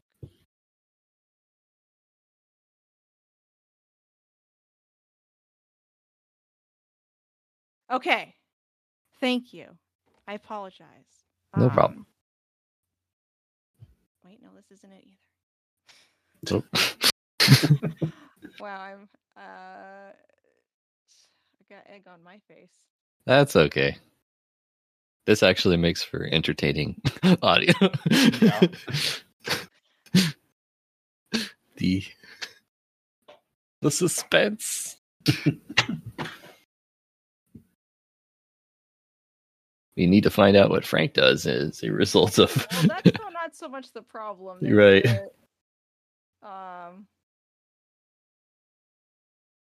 There's two parts to the ritual. There's the thing. Oh, whatever. I'm just going to do it from memory, which is what I should have done, but I didn't anyway. 2 seconds. I'm just going to dive in after the 2 seconds. Okay. Okay. So as you circle in Wittershins, these ghostly figures clothed in red surround you, and you can hear the faintest of voices in the background. And as the pillar of light fires up, this sort of opaque tent sort of falls around you, around the island of Soldiers Camp, and you can see where it touches the ground. And as it touches the ground, the spirits sort of dissolve, and it's just you and the other people who are part of this ritual who are there, and Frank stands there, and he's just totally agog for the moment, and he looks at Destiny and he says, "What the hell just happened?" I guess it must have picked Jordan. It was supposed to be me. And I am going to have him. I'm actually going to have him. And he slaps you in the face, Destiny. That's a good thing I stole his bullets. The crowd gasps. Yes. Is the crowbar still lying around there someplace? Yeah, it is still lying around. Yeah, I'm going to pick it up, try to kill him with it. Okay. Wait. Now that Jordan's the Avatar, can't she just fix this? It's not quite that. It's would that it were so simple. But that's what we believed before. No, I'm not. I am going to lean into my strengths. I use my Firebrand archetype. I'm not going to take up the crowbar and try to kill him. I'm going to pick up the crowbar. I'm going to hold it up. I'm going to turn to the surrounding crowds. And I'll say, comrades, we have succeeded. This revolution is not about one man. This revolution is about us. It's about the people. It's about all of us together. That's why it chose Jordan and didn't choose Frank. Jordan was selfless. Jordan was one of us, is one of us. Jordan is now all of us. Frank, he wanted it all. Turns out he wanted it all for his own selfish ends. It's been the story of every other revolution in the past, but it ain't going to be the story of ours. Because we know the secret, and we got the secret power. Frank is just an ordinary man. And he ain't one of us. All right. That's truly lovely.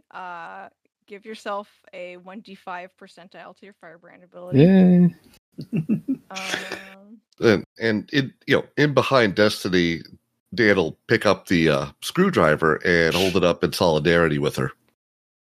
All right. Does anyone else do that? Actually, are those artifacts now because they were associated with my ascension? They might actually be like also kind of open. I don't know the rules on artifacts. I just know that when adepts make artifacts in the game, it's like super broken and OP, and you can never let your adepts know about the artifact rules, and they'll be shitting them out like crazy. Yeah, I think, like, if I remember correctly, like a big source of artifacts are things associated with archetype ascensions. Yeah, it's like a relic. It is. They are. They do tend to be like. They do tend to come up along with an ascension. Yeah, that's a really cool idea. If you want that to be true, I'm happy to say yes to yes and it. I don't know what it does. I don't know that it matters. Yeah. Yeah. It's cool, though. There's something real cool about that school. It has an aura to it. Yeah. That's right. Not a literal aura, because magic's not usually that showy in an aura. Yeah. But, like, it makes you feel something. Mm-hmm. That crowbar is literally twice as good at prying stuff loose than it was originally. Right. Yeah. Breaking bonds. God, what a letdown for an artifact. Is there like a double minor artifact? Is that a thing? Frank is terrified is not quite the right word. You have backed this man into a corner from which he cannot extricate himself. And Ben, who is normally a player character, seems on your side. Ben sort of looks on approvingly, and Frank freezes for a second, and then he runs away. You've been voted off the island, Frank. Well, I briefly considered trying to tell him. It's like, it's okay. We can re-educate you. But right. You need a rigorous course of self-criticism. That's right. The question is only the beginning. Yeah. What was that? This struggle session is only the beginning. Yes. Years in the re-education camps. Yeah. Years. Give chase to Frank. You don't have to. I just wanted to give you the opportunity if that's something you want. I am not. I'm going to let Frank go. Okay. Frank runs away because there's no, for Mr. Frank Thomas, there is no winning play here. How's he getting off the island without one of our boats? That's an excellent question. Which you can choose to pursue if you're so moved. No, it's late. Let's. He takes a boat. We deal with it. Yes, he is. He usually, yeah. If he escapes, he's covered in leeches.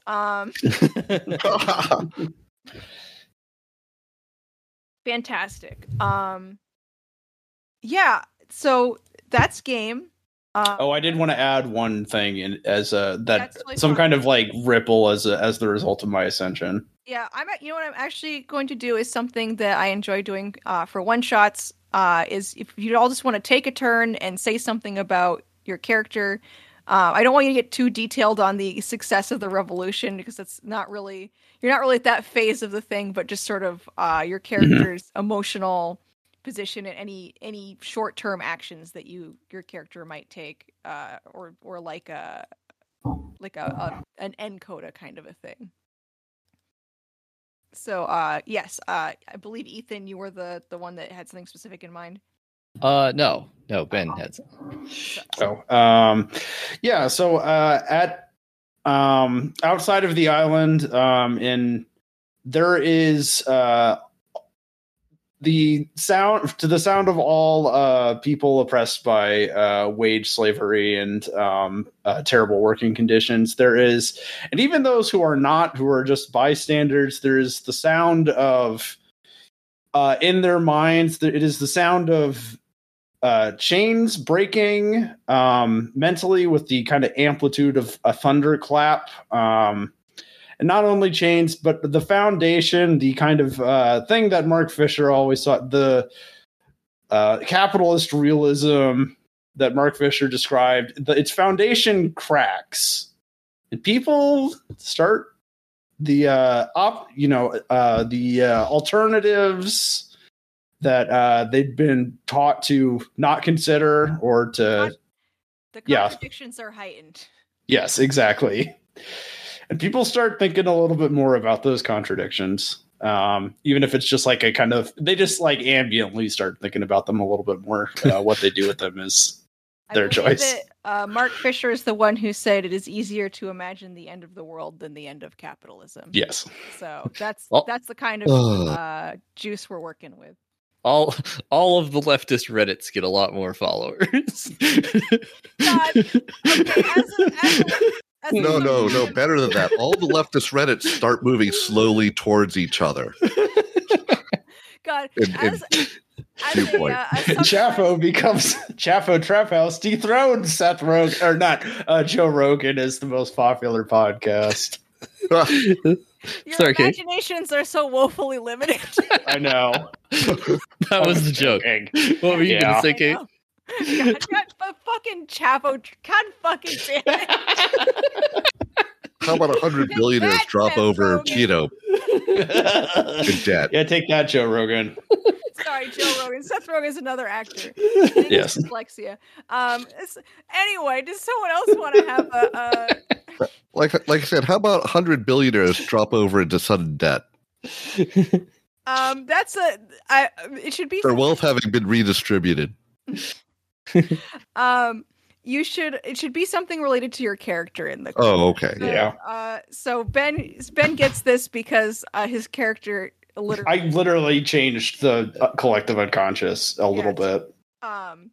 So I'm going to go to Destiny. If you don't have anything, that's fine. You can just cut anything, but yeah. No, that's good. So Destiny keeps working down here, and she's going to take on a leadership position now, I think, having been the one who helped get rid of Frank and Sorry, go ahead. Yeah, just by and convinced everybody to pitch him out of there. She's going to be the leader of the group unless she gets contested. Okay.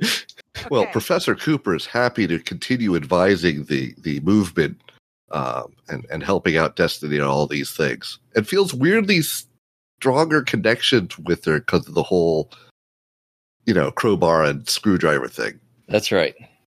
So who knows where that'll go? Are you saying love is in the air? Sharing anyway. I don't know. Fantastic. But not in an oppressive way. She's not interested, that's fine. Yeah. Well, it's going to take her a while to be back interested in that, let's just say. Yeah, that's understandable. I think our camera pans out on our hidden swamp base.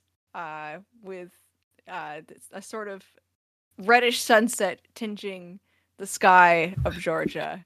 And like you also notice that they're cooking stuff that Jordan used to cook for them. Oh, I like that. That's nice. Nice. Because nothing says community like eating, you know, together when it was safe. And we're gonna call that game. Yay! Awesome. Thank you so much for playing my low stakes heist game. Loved it. The high stakes ritual. Yeah. Yeah. Does anyone want to talk about anything or have any questions or anything like that before I give you? Well, I thank you for the question and answer beforehand. I feel like I caught up shortly after we started. So. Mm-hmm. Yep. Yeah, I know we talked about it when we talked about American Dreams, but this one of the 3 one-shots, this was kind of my personal favorite. I thought it was the like had a really great premise, and yeah, I'm glad that I got to play it. Yeah, it's go ahead. I was going to say, what has happened in other playthroughs? Is there more infighting? Yeah, so interestingly, of the 3 one-shots, this one runs the most similarly and evenly every time, which is really ironic. But it's also like sort of heartwarming. So typically what happens is the players will do the heists first because they use that time to sort of decide what they want to do and to sort of suss out what the other players are thinking. And then at some point, as the heist is ending, they'll fess up that they know something, and then they sort of chart a path forward together.